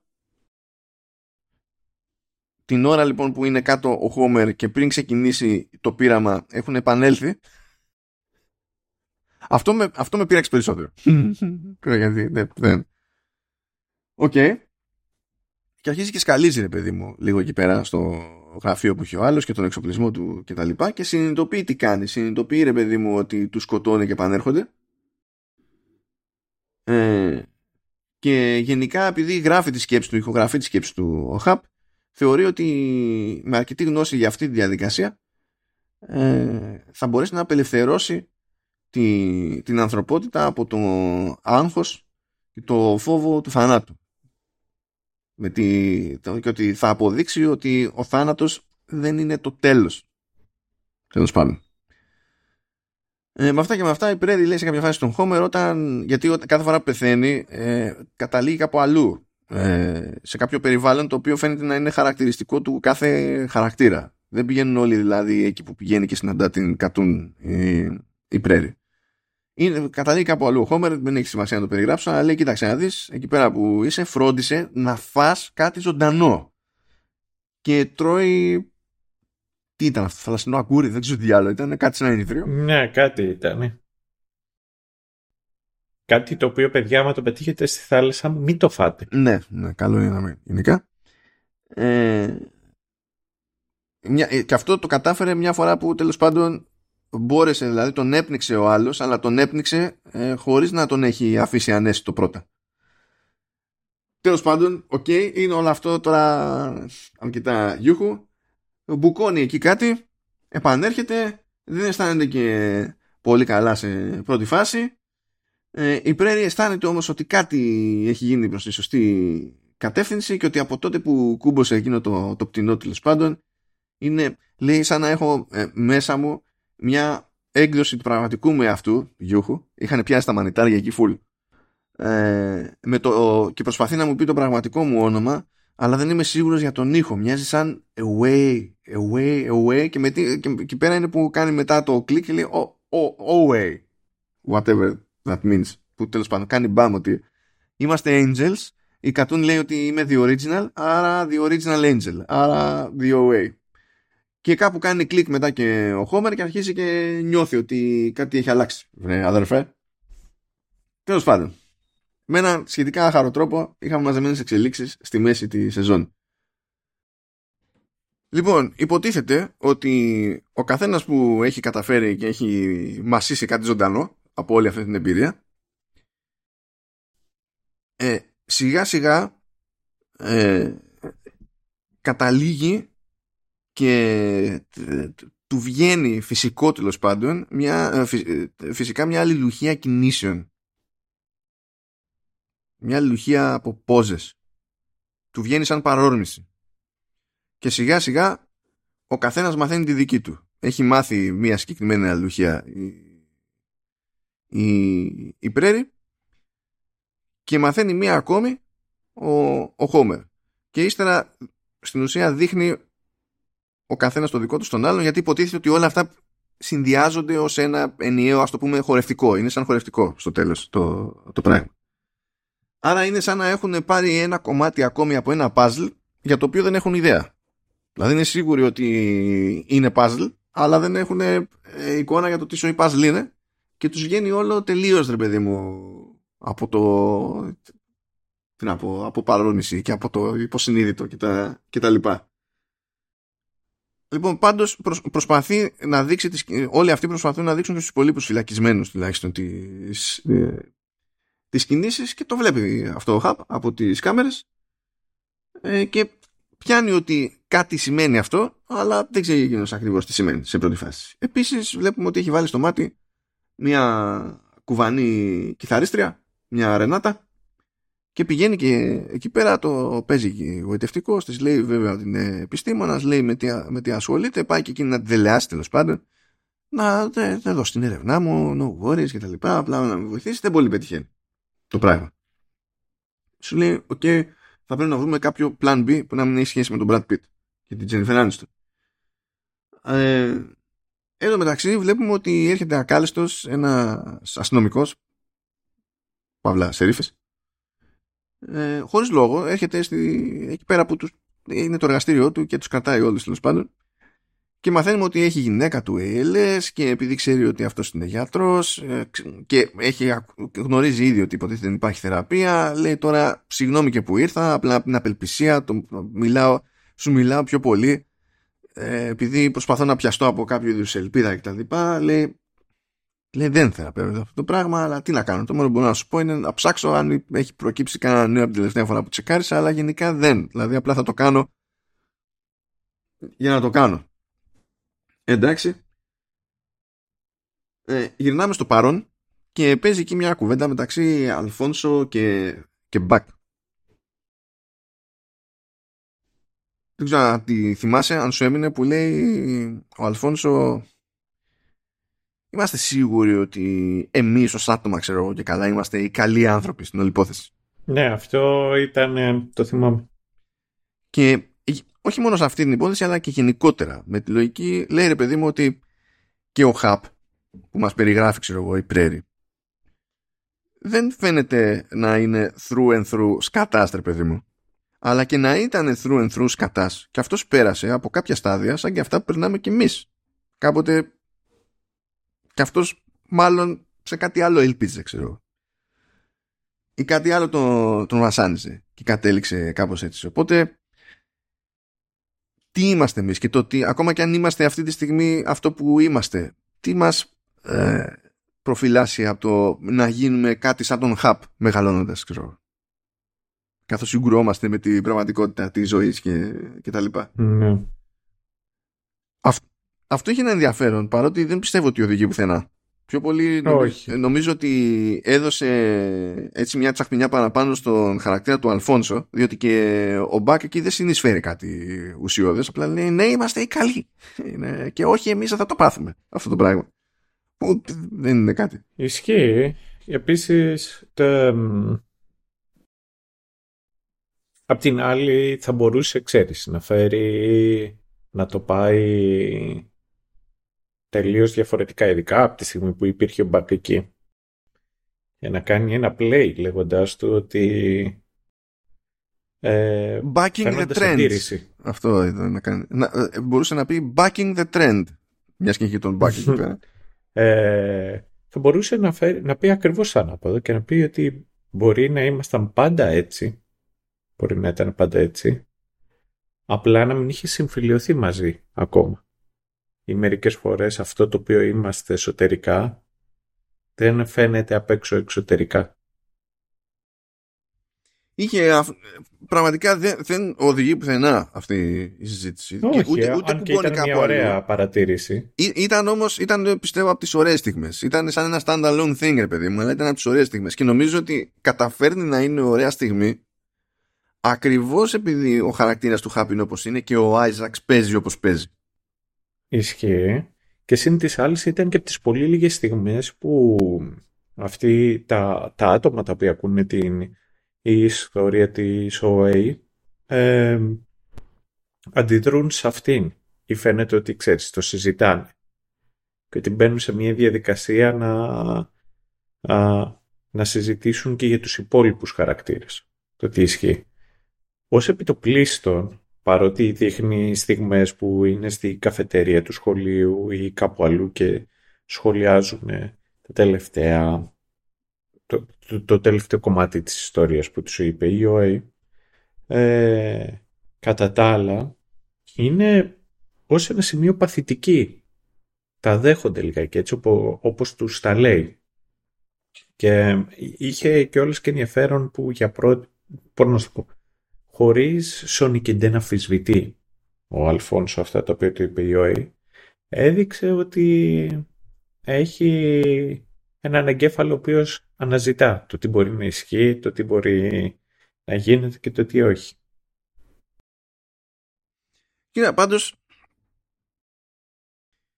πάλι δεν, ε, ε, δεν μπορώ να, ε, δεν μου βγαίνει να είμαι τόσο αρνητικός με το ότι οι υπόλοιποι χαρακτήρες πιο εύκολα ξέρεις τα καταπίνουν αμάστα διότι υπάρχει μια διασπορά ηλικιών και θυμάμαι την εποχή που απλά κατάπινες μια ιστορία έτσι όπως ήταν.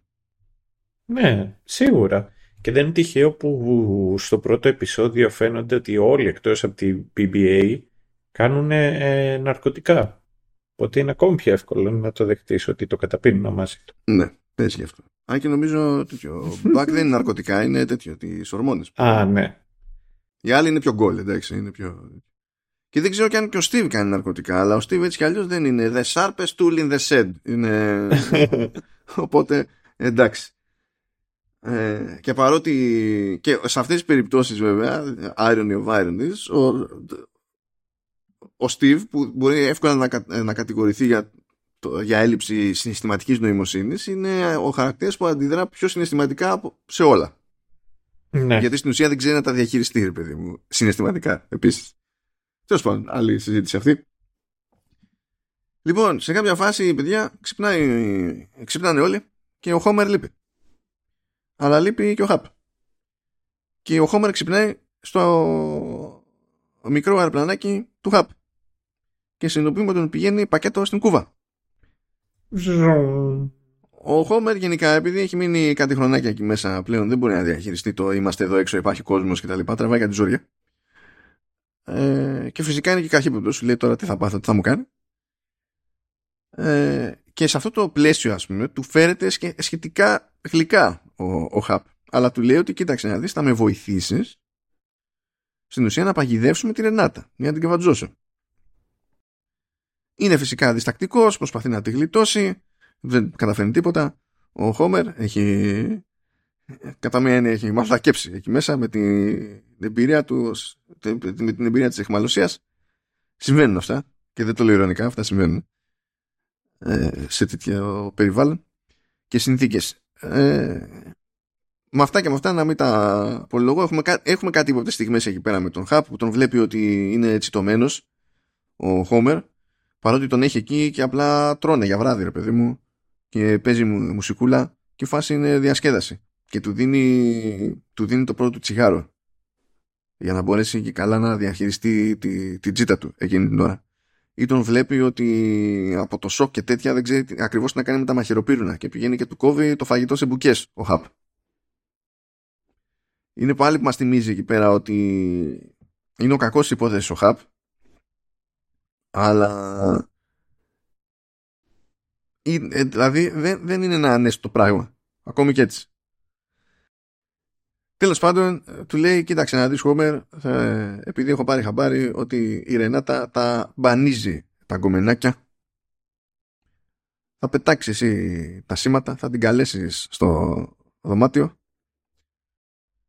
θα ήθελα πάρα πολύ να δω τα σήματα που πέταξε. Δεν μας το δείχνει αυτό σε κάποια σκηνή. Διότι τα σήματα που πετάς για να προσελκύσεις τέρι, όταν πλέον, όταν πλέον μπερδεύεσαι με το τι κάνεις με τα μαχαιροπύρουνα, είναι, κάτι που δεν είναι σαφές στο μυαλό μου. Θα ήθελα να δω.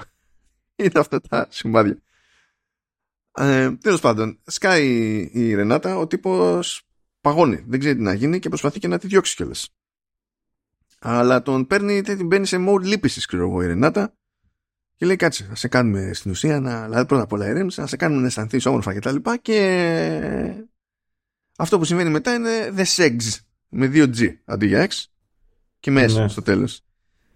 Ε, πάει να χωθεί ο Χαπ για να αρπάξει τη Ρενάτα αλλά κάνει πίσω και αυτό που αντιλήφθηκα εγώ εκείνη την ώρα είναι φάση είναι που είναι κλεισμένος τόσα χρόνια, του κάθε να κάνει σεξ, τουλάχιστον ας ζήσει το σεξάκι. Και την αρπάζω μετά, ξέρω. Ε, και κάνει και το άλλο το έξτρα.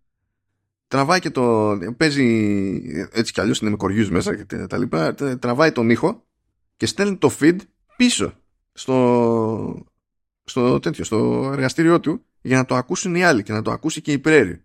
Και ακούει το σεξάκι. Ε, γι' αυτό εγώ πιστεύω ότι το κάνει. Γιατί είναι εκδικηθεί. Δεν ξέρω, ε, έχω την εντύπωση ότι πρώτα ήταν το ένα και μετά το άλλο. Ε, απ' τη μία μπορεί να είπε ότι ξέρεις κάτι, εγώ δεν είμαι κοκουπλοκέρ, αλλά απ' την άλλη τώρα θα τις δείξω εγώ. Δεν ήθελε και ήθελε εδώ πέρα τον, ε, το μεγάλο πρωταθλητή. Το θέμα είναι ότι δεν, δεν ζορίστηκε. Δηλαδή βάζει τα κλάματα η Πρέρι, αλλά όχι καλά φάση. Ω με πρόδωσε ο Χόμερ. Είναι ο Χόμερ ζει. Ε, τουλάχιστον ζει, ξέρω. Ναι. Οπότε κατά μία είναι ήταν δάκρυα χαράς. Αλλά το θέμα είναι ότι έτσι κάνει και ένα point ο Χαπ. Διότι με τη θεωρία που έχει ακούσει ότι την έχουν, ότι εγώ εμείς εδώ είμαστε άγγελοι, θα σας δείξω εγώ ότι ο Χόμερ καταλήγει κάνει κάποια πράγματα που δεν είναι αυτά που θα έκανε ένας καλοκάγαθος άγγελος. Και έτσι θα σας σπάσω τη, την εντύπωση ότι εσείς εκεί πέρα μπορεί να είστε άγγελοι. Τώρα βέβαια δεν ξέρω δεν ξέρω αν έχουν ενημερωθεί εκεί να μου πεις πώς να μάθουν τα παιδιά και στα, στα κελιά τους για τους λεγόμενους biblically accurate angels Νομίζω αυτοί έχουν ένα εύρος. έχουν ένα εύρος. Είναι ρόδες με μάτια. Ναι, και έχουν ένα εύρος ως προς το τι θεωρείται αναμενόμενο να κάνουν. Γενικά. και αν αυτό είναι θετικό, αρνητικό, ανάλογα με την περίπτωση. Εντάξει. Ε, Τέλος πάντων, είναι έτσι to make a point. Το κάνουν αυτό το, το πράγμα. Τέλος πάντων, ε, γίνεται όλο αυτό, έρχεται η Ρενάτα, η Ρενάτα ξυπνάει, έχει φλιπάρει, είναι καντήλια στον Χόμερ, είναι όλο αυτό προβλέπε. Ε, και έρχεται η ώρα του Σκοτ. Ο Σκοτ ήταν μονίμως σχεσμένο για το πότε θα τον πάρουν, γιατί αυτός φοβάται επειδή είναι ήδη άρρωστος. Σου λέει ό,τι και να μου κάνει, οι πιθανότητες εγώ να το αντέξω είναι μικρότερες σε σχέση με τις δικές σας. Οπότε εκείνος μονίμως φοβάται ότι θα πεθάνει, ρε παιδί μου. Ότι θα είναι η τελευταία του. Ε, τα τελευταία του έτσι και έρθει να πάρει εκείνον για το πείραμα. Θυμίζουμε ότι δεν έχουν ακόμη έτσι super duper αντίληψη για το για το πώς λειτουργούν καν αυτοί, ε, αυτές οι ικανότητες που έχουν, έτσι. Λοιπόν, ο τύπος προσπαθεί, πρώτα απ' όλα δεν λειτουργεί το αέριο. Μπλοκάρει. Δεν ενδιαφέρεται ο, ο Χαπ. Τον παίρνει. καθώς εκεί πέρα τον δένει και τον βάζει στη θέση του ε, αρχίζει και προσπαθεί να, να κάνει bargain, να κάνει παζάρι ο Σκοτ και λέει θα σου δώσω τι πληροφορίες έχω ξέρω εγώ και τέτοια και πρέπει please απλά σε με, μη με υποβάλεις τώρα εδώ στο, στο πείραμα. Και λέει διάφορα πράγματα που έτσι κι αλλιώς τα ξέρει ο άλλος επειδή βλέπει τα feeds. Και εκεί πέρα που τον έχει κουμπώσει ξέρω εγώ και είναι έτοιμος να γεμίσει με νερό και τέτοια ίσα ίσα εκεί που καθώς ανεβαίνει το νερό φωνάζει ο Σκοτ και λέει ε, η Πρέρι βλέπει, η Πρέρι βλέπει και σου λέει τόσο καιρό ψέματα και εκεί σοκάρεται ο, ο Χαπ. Το πρόβλημα είναι ότι σοκάρεται και πατάει τα άλλα σκουμπιά ή ξεχνά να πατήσει τα σωστά κουπιά όταν πρέπει και υποτίθεται ότι οι δύο probes που σκάνε στο αυτί του άλλου έπρεπε να σταματήσουν σε ένα βάθος και δεν σταμάτησαν σε κανένα βάθος και σκάσανε εγκέφαλο. Παπ, και έμεινε άλλος κοκάλο πεθάνε. Σοκάρεται, τελένεται ο, ο, ο Χαπ, διότι έχει, τους έκανε ζημιά που δεν ξέρει τι σημαίνει. Πριν τους έκανε μια ζημιά που ήταν ελεγχόμενη, ήξερε που οδηγούσε, εδώ δεν έχει, θεωρεί πάει. Δηλαδή έκανα μαλακιά, το, τον έχασα. Τον μαζεύει με τα πολλά, πηγαίνει, τον παρατάει στο κελί, τρέχουν τα αίματα από τα αυτιά οι άλλοι είναι σοκαρισμένοι. Ε, αρχίζουν όμως ο, ο Χαπ και η Πρέρι που έχουν μάθει τις δύο κινήσεις και τις εκτελούν ξανά και ξανά, ξανά και ξανά, ξανά και ξανά, για ώρες. Ξανά και ξανά. Και κάποια στιγμή κάτι κάνει κλικ και βλέπουμε να αρχίζει να μαζεύεται το, το αίμα που έτρεχε, να επιστρέφει στη θέση του κατά μία έννοια να επουλώνονται οι πληγές και να επουλώνονται και οι εκδορές και τα λοιπά, οι πληγές που είχε λόγω του AIDS. Και ο Σκοτ επανέρχεται όχι απλά στην προηγούμενη του κατάσταση, αλλά πιο υγιής από ποτέ. Αυτό μου θύμισε λίγο τον Λάσλο από το What We Do in the Shadows. Πριν από τον καιρό της μοντέρνας ιατρικής πέρασα χλαμίδια, γονόρια, ε, ε, ε, τέτοιο, ήμουν λεπρός και ε, γιατρεύτηκα ε, yellow fever, whatever fever και, και τα λοιπά. Απλά σε αντίθεση με τον Σκοτ, δηλαδή το, εκεί που χάνει ο Σκοτ είναι ότι δεν είναι μέσα σε όλα αυτά και master coxman. εκεί χάνει λίγο στη σύγκριση ο Σκοτ. Και εκεί λοιπόν που ήταν στην άρνηση ο Σκότ σε όλα αυτά τα σχέδια δεν μπορούσε να βοηθήσει, δεν ήθελε να βοηθήσει, δεν πίστευε για τη φάση με τις κινήσεις, δεν πίστευε για το «Γεια σας είμαστε άγγελοι» κτλ επανέρχεται και λέει ναι, we're doing this ε, εκεί που ήμουνα κούμποσα και εγώ κάτι ζωντανό έχω το τρίτο movement και φυσικά αυτός που έχει σοκαριστεί περισσότερο από όλη στην όλη φάση είναι ο Χαπ διότι αυτό δεν το περίμενε καθόλου με τόση ζημιά που είχε γίνει physically ρε παιδί μου και αυτό βέβαια τον, τον σοκάρει και με την καλή έννοια γιατί θεωρεί ότι υπήρξε breakthrough ότι έμαθε κάτι παραπάνω, ότι έχει περιθώριο να ελπίζει ακόμη περισσότερο. Και φτάνουμε, για να κλείσουμε και σε αυτό το, το πέμπτο επεισόδιο, φτάνουμε στο, επιστρέφουμε στο παρόν, που λέει λοιπόν η Πρέρι στους υπολείπους ότι ε, είναι πέντε οι κινήσεις, γι' αυτό χρειάζομαι πέντε άτομα και πρέπει να μάθετε και εσείς αυτές τις κινήσεις.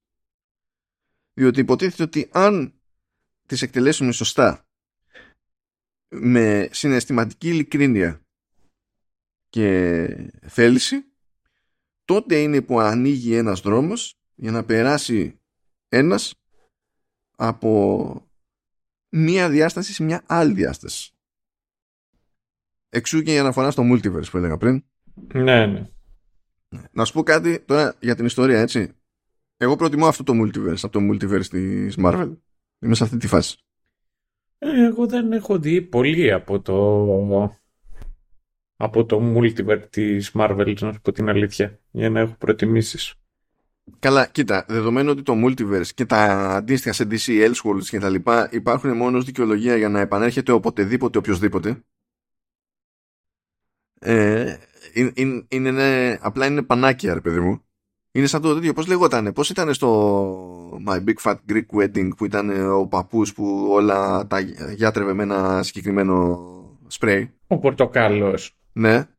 Αυτό είναι τέτοια φάση το, το multiverse για τα, στο χώρο των comics. Είναι το spray αυτό.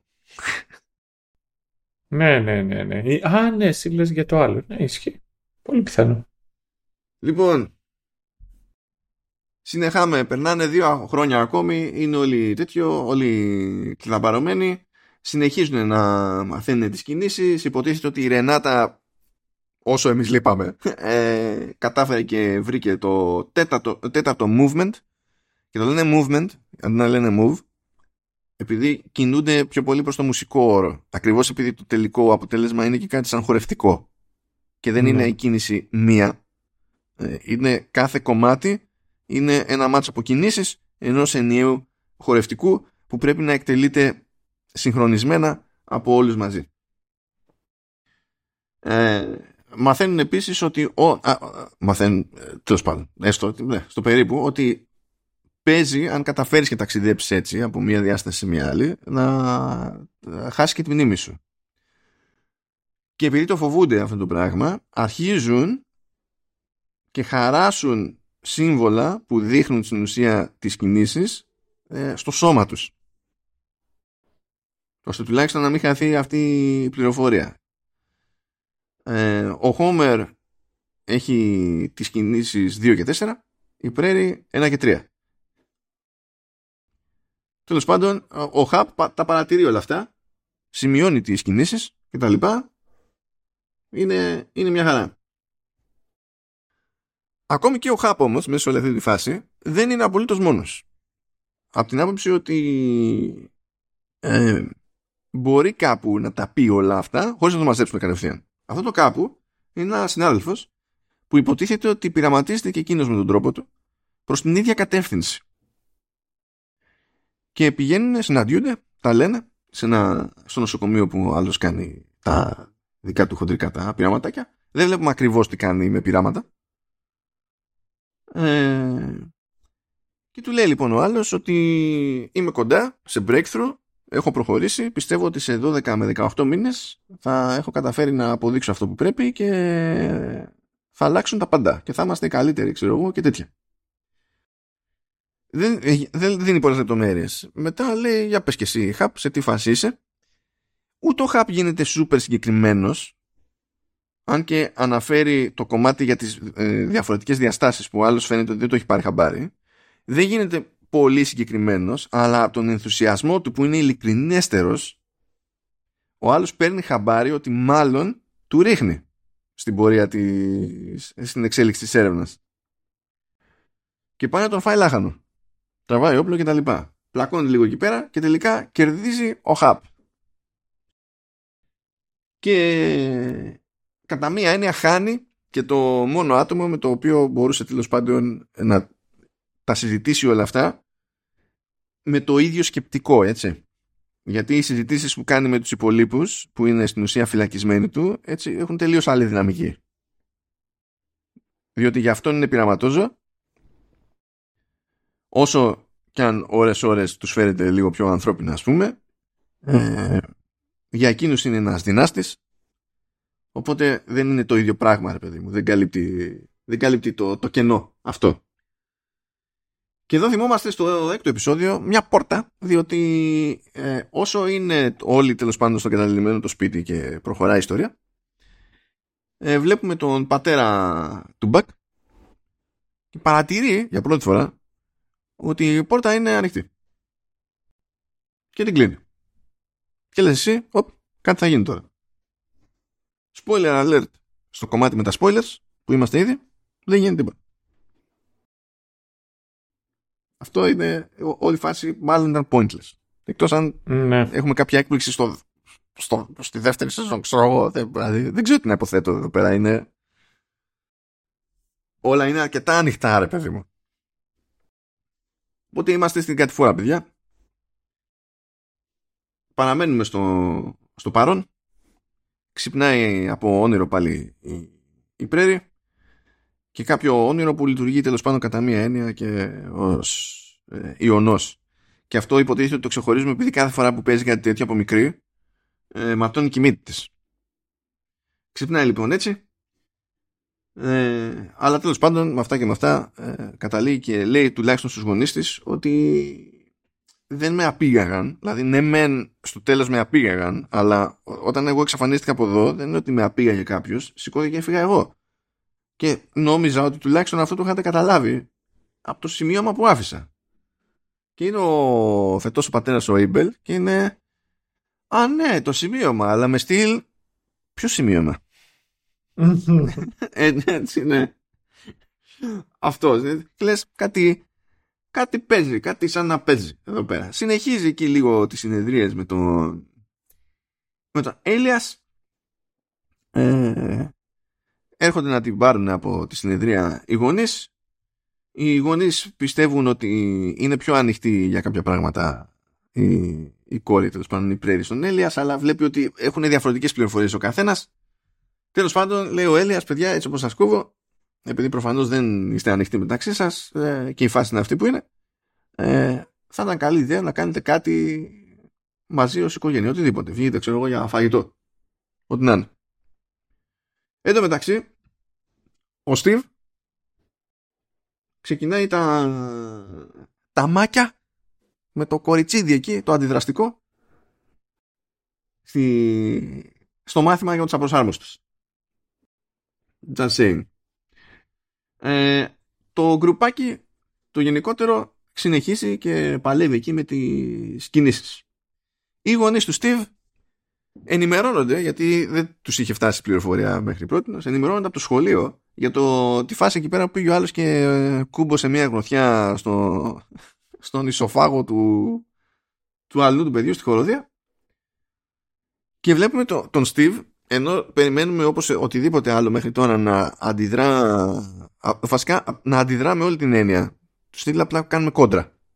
Κάνουμε επανάστα εδώ να είναι πιο μαλακός και να λέει στον πατέρα του ότι ναι, ε, έκανα μαλακία, περίμενε, πάω να κάνω ένα ντους και έρχομαι και θα το συζητήσουμε και θα δούμε τι θα κάνουμε γι' αυτό και τα λοιπά, αλλά δέχομαι, έχω ευθύνη ξέρω εγώ και τα συναφή. Κάνει μπάνιο, γυρνάει και τελείως τυχαία έχουν σκάσει τα τυπάκια που είναι να τον μαζέψουν για να τον πάνε στο, στη στρατιωτική σχολή Παύλα Αναμορφωτήριο. Και τον παίρνουν σε κοτό, έτσι. Ε, εν τω μεταξύ, βλέπουμε εκεί πέρα στα γρήγορα μια σκηνή ότι ο νεκρός αδελφός εκεί πέρα της BBA της άφησε ότι η περιουσία του είχε μείνει και είναι περίπου 50 χιλιάρικα. Και ζορίζεται λίγο η BBA ε, με την ιδέα ότι όταν εξαργυρώσει την επιταγή θα της κρατήσουν την επιταγή. Γιατί είναι ένα πράγμα από τα λίγα που ε, ε, είναι ένα πράγμα τέλος πάντων που της το δίνει έστω και έμμεσα ο αδελφός της και της ζορίζει το κόνσεπτ ότι δεν θα κρατήσει αυτό το πράγμα που όντως της έδωσε. Το, το, το, κομμάτι το χαρτί ρε παιδί μου. Όχι ότι δεν θέλει τα λεφτά αλλά τέλος πάντων ζορίζεται λίγο εκεί πέρα. Τέλος πάντων μετά από αυτό κάνει εκεί έρχεται να ετοιμαστεί για το session, το, το βραδινό, στο καταλημμένο το, το σπίτι, περνάει έξω από το σπίτι του Steve και βλέπει ότι τον παίρνουν σκοτώ. Και τους ακολουθεί, ελπίζοντας να σκεφτεί να κάνει και κάτι. Ε, κάνουν κάποια στάση, υποτίθεται. Έτσι, sorry. Στη διαδρομή λοιπόν, οι τυπάδες που τον έχουν μαζέψει εκεί, τον έχουν δέσει πιστάγκωνα και, και τον έχουν σε ένα βανάκι και κάνουν μια στάση. Ε, κάνα καφέ, κάνα σνακ, μια τουαλετίτσα. Αράζει εκεί πέρα και BBA. Δεν θα περιγράψω καν το σχέδιο που σκαρφίστηκε. Απλά θα πω ότι απαιτούσε τη συνεργασία του Steve. Ο Steve έκανε αυτό που έπρεπε να κάνει, αλλά το σχέδιο δεν πέτυχε. Και απελπισμένη για να τον κρατήσει η BBA, με το σκεπτικό ότι η BBA ξέρει ότι είναι απαραίτητος για να υπάρχει και η πεντάδα. Δεν είναι μόνο ότι πλέον νοιάζεται για τα άτομα της πεντάδας, είναι ότι ξέρει ότι είναι και έξτρα ζημιά το να τον μαζέψουν τον Steve. Παίζουν όλα αυτά ρόλο. Και πάνω στην απελπισία, λέει εσείς παιδιά που τον μαζεύετε, ε, σας δίνω 50 χιλιάρικα και βγάζει την επιταγή. Και τους τα δίνει όντως. Δηλαδή μες στο μυαλό της ήταν καλή πράξη αυτή τόσο ώστε να μην τη ζορίζει το κόνσεπτ ότι δεν θα πάρει τα λεφτά και ότι παραδίδει εκείνο το κομμάτι χαρτί για το οποίο ζοριζόταν προηγουμένως.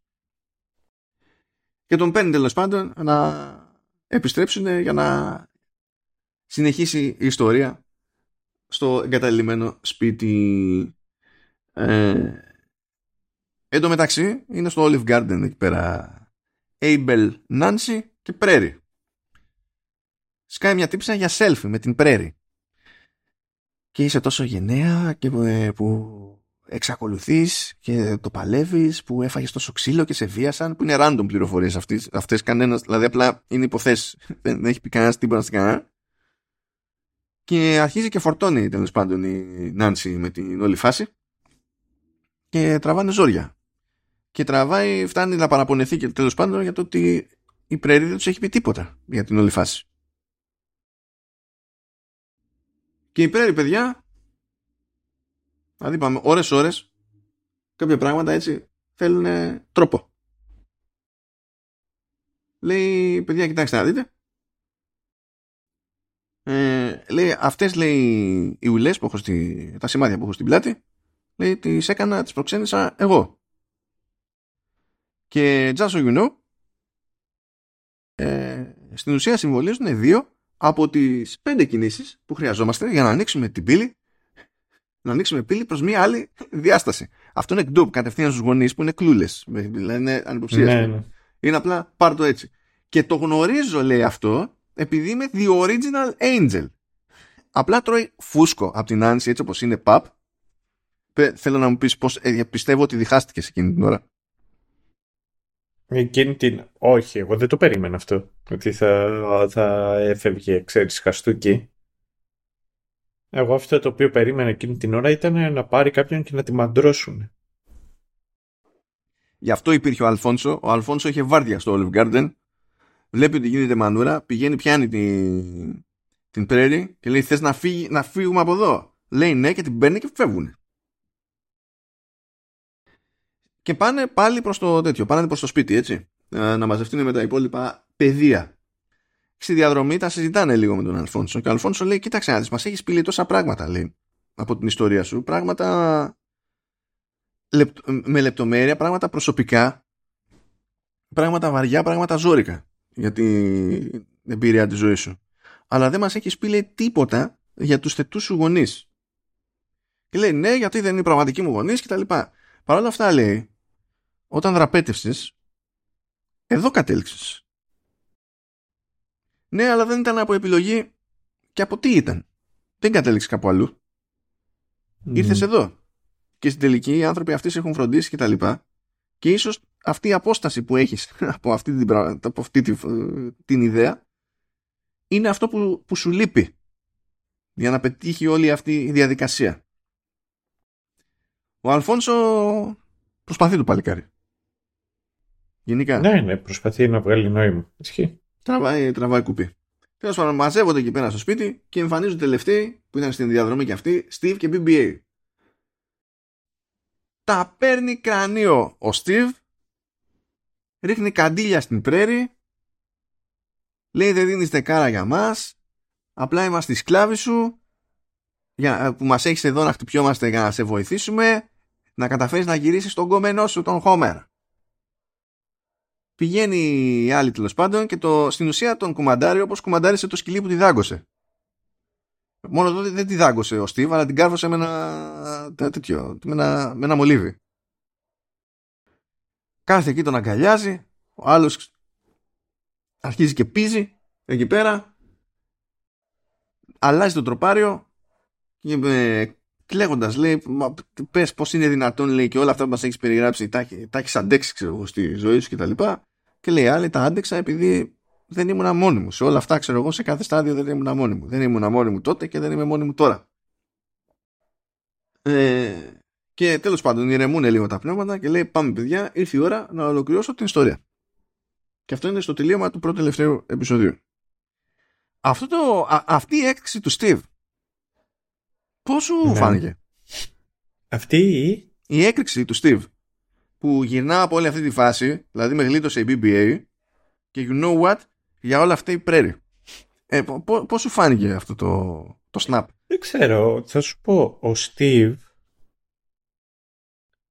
νομίζω παίζει περισσότερο από οποιοδήποτε άλλο πάνω κάτω σαν, σαν κλισέ. Δηλαδή κάνει όλα τα πράγματα τα οποία πιστεύεις ότι θα κάνει. Κοίτα, όταν, όταν όμως τον, τον ζόρισε ο πατέρας του που έμαθε για το μπουνίδι στον άλλον, δεν αντέδρασε έτσι όπως περίμενες ότι θα αντιδράσει με βάση όλο το υπόλοιπο κλισέ. Ναι, σε αυτό που λες έχεις δίκιο. Αλλά πάλι συνεχί... πώς να σου πω, εκτός και αν ε, βασικά ο Στίβ έχει χαρακτήρα ανάλογα με το τι εξυπηρετεί το σενάριο. Τι να σου πω, το base programming του, το, το default του, η default του αντίδραση είναι να μην ελέγχει τα συναισθήματά του και να κοπανιέται για το οτιδήποτε μπορεί να του πάει στραβά, αποφασίζοντας ότι σήμερα είναι το ένα, αύριο είναι το άλλο. Από εκεί και πέρα, ε, σε ελάχιστες στιγμές υπάρχουν περιπτώσεις στις οποίες, ξέρεις, βολεύει να αντιδράσει διαφορετικά. Ίσως να το κρίνω και εγώ λιγάκι υπερβολικά αυτή τη στιγμή. Ίσως ξέρεις να με έχει επηρεάσει γενικότερα η σειρά το ότι δεν μου έκανε Sonic και Day Click. αν εξαιρέσεις ότι δεν είδα εγώ ε, χαρακτήρες οι οποίοι να με τραβήξουν ή να με κάνουν να νοιαστώ περισσότερο μαζί τους επειδή τους γνώρισα έτσι περισσότερο. Αλλά να, να σου πω την αλήθεια δεν είδα ένα consistency στο χαρακτήρα του Steve που να, που να μου βγάζει νόημα η συγκεκριμένη αντίδραση για τον οποιοδήποτε λόγο κάνει ό,τι κάνει. Και γι' αυτό και όλες κατέληξα, ξέρεις, να τον κρίνω με αυτόν τον τρόπο. Εγώ γενικά σε, αυτή, σε όλη αυτή την ιστορία μου φαίνεται κάνω περισσότερο σκόντο, αλλά τουλάχιστον ξέρω γιατί κάνω σκόντο. Επειδή έχεις να κάνεις. Δηλαδή, πώς να σου πω, δεν είναι το, πα...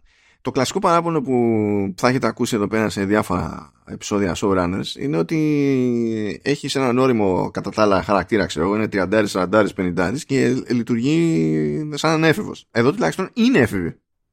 Ναι, εντάξει, ισχύει. Οπότε λες, δηλαδή το βλέπω και λέω αυτό ξέρω εγώ δεν βγάζει νόημα. Αλλά από την άλλη δεν είναι αυτόν το ότι ξέρει τι γίνεται ο έφηβος εκείνη την περίπτωση. Οπότε μου, στην ουσία καταλήγω και δυσκολεύομαι να αποφασίσω αν είναι κακό γράψιμο, κακό characterization ή αν ε, ε, είναι λογικό με βάση την εμπειρία της εφηβείας. Ε, είναι μια λογική πιθανότητα τέλος πάντων να λειτουργεί κάποιος έτσι. Και δεν μπορώ να καταλήξω εύκολα. Η αλήθεια είναι από τη στιγμή που δεν μπορώ να καταλήξω, ξέρεις, δίνω υποτίθεται ξέρεις, το benefit of the doubt, ας πούμε. Κάπως έτσι το παίρνω εγώ στο κεφάλι μου τέλος πάντων. Anyway, τελευταίο επεισόδιο, παιδιά. Σε μια σκηνή που άφησα έξω πριν, γιατί νομίζω κολλάγε περισσότερο τώρα. Ε, εκεί που γινόταν έτρεχε το πείραμα με την Πρέρι τέλος πάντων είχε κρατήσει τους ήχους κατέγραφε ήχους κυρίως ο, ο Hub και λέει να σου δείξω ξέρω, να σου βάλω να ακούσεις ήχους ε, επειδή οι ήχοι παραπέμπουν σε κάποια τοποθεσία. Να μου πεις αν έχεις καμιά υποψία για το που ήσουν.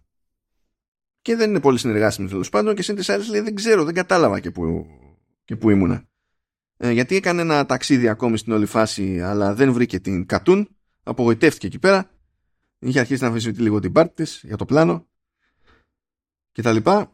Ε, και τέλος πάντων αρχίζει και παίζει κάτι ήχους και όταν ακούει τον ήχο που άκουγε στην τελευταία της διαδρομή το πούμε έτσι τουλάχιστον τον αναγνώρισε ότι αυτό άκουγε χωρίς να ξέρει τι είναι αυτός ο ήχος και γυρνάει και λέει ο, ο Χαπ ότι αυτό που ακούς είναι ο, ο ήχος που μας επιστρέφει ε, από τους δακτυλίους του Δία, πλανήτη Δία.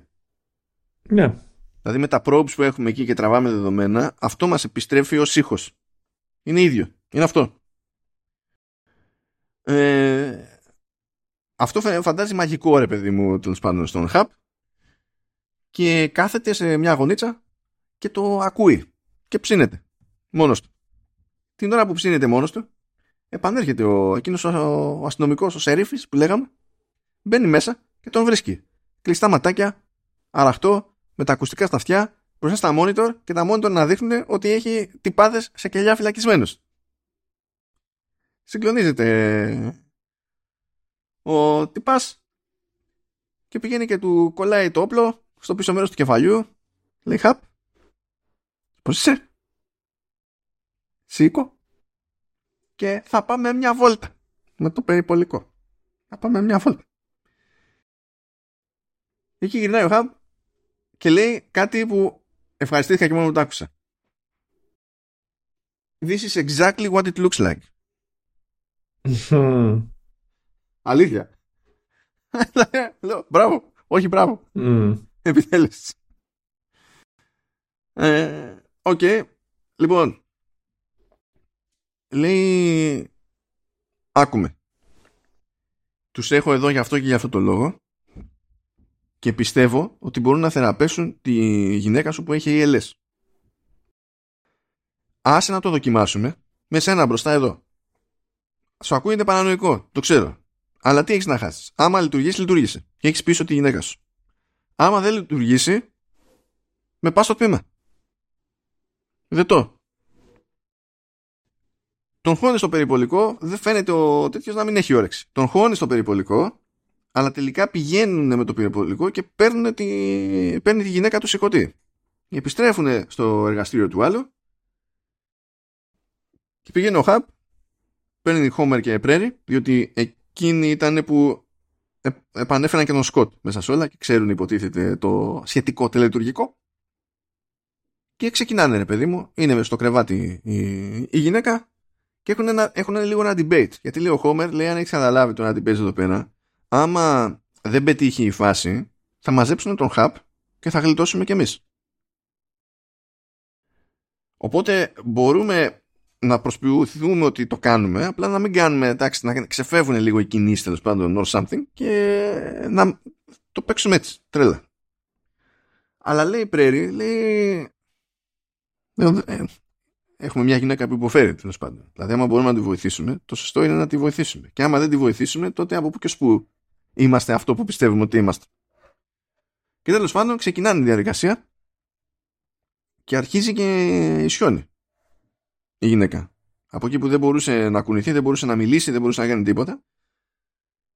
Σε κάποια βάση αρπάζει το χέρι της Πρέρι και της μιλάει και λέει επιτέλους ήρθατε. Και είναι φάση Homer και Πρέρι ερωτηματικό. What? Ναι, ναι τι επιτέλους ήρθατε; Και λέει όταν ήμουν μικρή είχα πνιγεί και είχα δει ένα φως και πήγα προς το φως και στο κέντρο του φωτός ήταν ένα μικρό κορίτσι. Και αυτό το μικρό κορίτσι μου έδωσε ένα βασιλάκι, το πετούμενο, το έντομο, ε. και μου είπε να το καταπιώ. Και ότι θα έρθει μια στιγμή και θα περάσω δύσκολα στη ζωή μου και θα πρέπει να κάνω υπομονή και θα έρθει μια στιγμή που θα έρθουν και θα επικοινωνήσουν μαζί μου δύο άγγελοι. Και τότε θα πρέπει να τους δώσω. Να τους επιστρέψω αυτό το βασιλάκι εντός εισαγωγικών και ότι στην ουσία εγώ έχω το πέμπτο movement.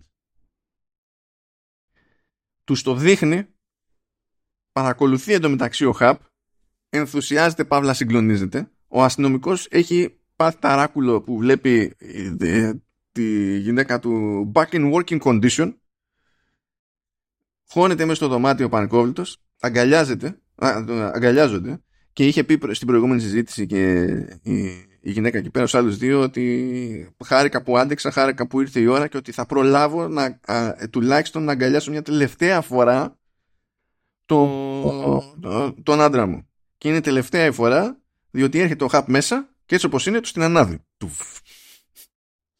Βέβαια, έχω να πω ότι εγώ κατάλαβα μία σφαίρα. Ναι. Και ήταν αγκαλιασμένοι και ήταν δύο. Ναι, γνωρίζω ότι υπάρχουν όπλα και βλήματα που μπορούν με μία σφαίρα να διαπεράσουν δύο. Ναι. Οκ, το γνωρίζω. Αλλά δεν με πολύ έπεισε εκείνη εκεί η φάση. Δηλαδή, ξέρω εγώ. Τέλος πάντων. Ναι, ισχύει. Ισχύει, θα συμφωνήσω. Anyhow, ε, είναι στη φάση λοιπόν που αγγίζονται για πρώτη φορά μέσα από όλη αυτή την αιχμαλωσία Homer και πρέρι και προσπαθούν στην ουσία να βάλουν στην πράξη το σύνολο των κινήσεων πλέον. Πηγαίνει και τους κόβει ο, ο Χαπ, τους απειλεί εκεί με όπλο, τους χωρίζει, κρατάει εκεί πέρα τον Χόμερ, παίρνει την πρέρι, τυχώνει ανέστη σε ένα μάξι, την πηγαίνει σε ένα δάσος και την παρατάει εκεί στη μέση του πουθενά. Και λέει, νομίζεις ότι θα σε είχα για πάντα ανάγκη, πλέον δεν σε έχω ανάγκη. Έχω όλες, τα, όλα τα movements που έχετε κι εσείς. Δεν έχω καν ανάγκη να σε σκοτώσω μέχρι να καταφέρεις να μας βρεις. Θα έχουμε φύγει όλοι γιατί θα έχουμε μάθει σωστά και τα πέντε movements και θα έχουμε ταξιδέψει σε άλλη διάσταση αντί Τώρα τέλος πάντων, εδώ είναι μια παρανοϊκή φάση του, του hub διότι ε, ε, θεωρεί αυτονόητο ότι θα παίξει συνεργασία σε τέτοιο level με τους υπολείπους αλλά τέλος πάντων λέμε τώρα το σκεπτικό με, τον οποίο, με το οποίο την αφήνει. Και στην ουσία μετά από αυτό είναι που την είδαμε στην αρχή του επεισοδίου και κυκλοφορούσε πέρα δόθε ξέρω εγώ και πήγε σε μια γέφυρα και προσπάθησε να, να πεθάνει. Ε, είμαστε σε αυτό το σε αυτό το mode. Ε, κόβεται όμως εκεί η ιστορία βλέπουμε τι παίζει στο καταλημμένο σπίτι που είναι η Πρέρι μαζί με τους υπολείπους τα παιδιά και τη δασκάλα αλλά από πίσω είναι και οι γονείς των παιδιών που έχουν μείνει κόκαλο. Παίρνουν τα παιδιά τους τα έχουν πάρει κρανίο με την Πρέρι και με τους γονείς της Πρέρι δεν θέλουν ούτε κουβέντες να ανταλλάξουν από ό,τι κατάλαβα τελικά γιατί πιο πολύ υπονοείται αυτό τέλος πάντων κάλεσαν και την αστυνομία για τη φάση με τη λογική ότι κάνει κάτι περίεργα με τα παιδιά μας και ποιος ξέρει. Και βλέπουμε ότι καταλήγει η, η Πρέρι να είναι κλεισμένη στο σπίτι της με τέτοιο με ξέρεις πώς λέγεται στα ελληνικά το, το Uncle Monitor είναι αυτό που σου λένε όταν ε, παίζει κατοίκον περιορισμός και σου βάζουν το πράγμα τέλος πάντων στον αστράγαλο και καλά είναι για να βλέπουν τη θέση σου ανά πάσα ώρα και στιγμή και να ξέρουν αν έχεις ξεφύγει και τέτοια. Και είναι σε τέτοιο mood. Τέλος πάντων. Τέλος πάντων με αυτά και με αυτά για να γλιτώσουν εκεί από κάτι δημοσιογράφους και τέτοια, οι γονείς την παίρνουν και πηγαίνουν στο, σε ένα ξενοδοχείο. Και εκείνη που μπαίνει σε μια φάση η Πρέρι και τους λέει και λίγα πράγματα παραπάνω για την ιστορία. Ε, δεν τα ακούμε, δηλαδή την ξεκινάει, δεν ξέρουμε ακριβώς τι τους έχει πει, αλλά κάνει time skip εκεί, φαντάζομαι για να μην ακούμε τα ίδια πάλι που γνωρίζουμε ήδη εμείς ως θεατές. Και αφού σταματάει και παίζει εκεί ψηλοείπνος, σκάει η Νάνση με το σημείωμα που έχει αφήσει τότε η Πρέρι και το δείχνει στον Έμπελ για πρώτη φορά και ο Ήμπερ ως φυσιολογικός άνθρωπος τα παίρνει κράνα. Αλλά επειδή δεν θέλει να γίνει μακελιό, σηκώνεται και πηγαίνει στο μπουφέ του ξενοδοχείου και αρχίζει να μπουκώνει βάφλες. δεν μπορώ καν να πω ότι δεν είναι φυσιολογική αντίδραση. Yeah, ε, εννοείται. Ε, είναι, είναι, είναι, είναι normal, γιατί η εναλλακτική είναι μακελιό. Ε, βάφλα το κοτόπουλο, ο μοναδικός τρόπος να παραμείνει ψύχρεμος. Εντάξει, δεν φάνηκε να έχει κάνει το κοτόπουλο, οπότε το ρίξε maple syrup. Τι να κάνει ο άνθρωπος. Το θέμα είναι ότι τον ακολουθεί η Νάνση. Και δεν, δηλαδή, θα την έπνιγα, ρε. Δηλαδή, γιατί κάνει την προσπάθεια ο Έιμπελ, αυτή, δηλαδή τα, τα έχει πάρει κρανίο, είναι φορτωμένος τέρμα και αυτός είναι ο τρόπος που έχει ο Έιμπελ κάπως να πάρει το χρόνο του να ξεθυμάνει για να μην έχουμε άλλα. Και είναι ακριβώς η λάθος στιγμή για να έχεις το άτομο που σε βίδωσε να σε παίρνει από πίσω και να σου λέει πες μου κάτι, μίλα μου και να αραδιάζει τη μία δικαιολογία πίσω από την άλλη με την κάθε νέα δικαιολογία να ακυρώνει την προηγούμενη. Δηλαδή, να σου πω κάτι, η, η συγκεκριμένη ηθοποιός, η Κρίγκε, ναι. στον χώρο του Star Trek είναι η πρωτότυπη βασίλισσα των Μπόργκ. Ναι. Πιο πολύ με ενόχλησε τώρα; παρά, παράς Σμπόργκ. Ο Έιμπελ είναι... παίζει και στο Walking Dead. Ναι, ναι. Και έχει είναι και πάλι έναν... Ναι. ναι, ναι. Έπαιζε και εκεί έναν πατέρα, ο οποίος ήταν λιγάκι παράλογος στην αρχή. Ε, και πέθανε. Πέθανε πριν από μερικά χρόνια κι αυτές. Να σου πω κάτι, είναι άντσιφτη. Ναι, ε, εντάξει. Ε, καταλήγει λοιπόν η Νάνση και αφού έλεγε κάτι παπάντζες εκεί ότι δεν σου έδειξα το, το μήνυμα για το, που άφησε γιατί λέει ότι πάει να βρει το πατέρα της αλλά εσύ ο πατέρας της και σκέφτηκα θα αισθανόσουν άσχημα. Μετά αλλάζει, έχει κάποια άλλη εξήγηση ότι ε, το κράτησα κρυφό διότι ναι μεν είπα ψέματα αλλά πώς θα βάζαμε την αστυνομία να τρέχει αν φαινόταν ότι έφυγε μόνη της ε, και δεν έπεσε θύμα απαγωγής. Μετά συνεχίζει και ενοχλείται ο άλλος και καταλήγει σε άλλη ιστορία ότι κοίταξε να δεις όλα αυτά έγιναν επειδή εγώ την προτίμησα αντί για το αγοράκι που είχαμε συμφωνήσει στην αρχή αλλά θεώρησα ότι επειδή είναι τυφλή θα με είχε ανάγκη για πάντα και είχα, ε, στην ουσία είχα ανάγκη να με έχουν ανάγκη. Εκείνη λέει ότι ήθελα οπο, οπωσδήποτε να με αγαπήσει, αλλά το νόημα είναι ότι είχα ανάγκη να με είχα ανάγκη. Και λες, Τζέιν, ήδη, ήδη με έχει ενοχλήσει, δεν χρειάζεται να το πουλήσει κι άλλο. Δηλαδή είναι... OK. Okay. Τέλος πάντων. Anyway, γίνεται αυτή η έκρηξη, τέλος πάντων, εκεί πέρα και it is what it is.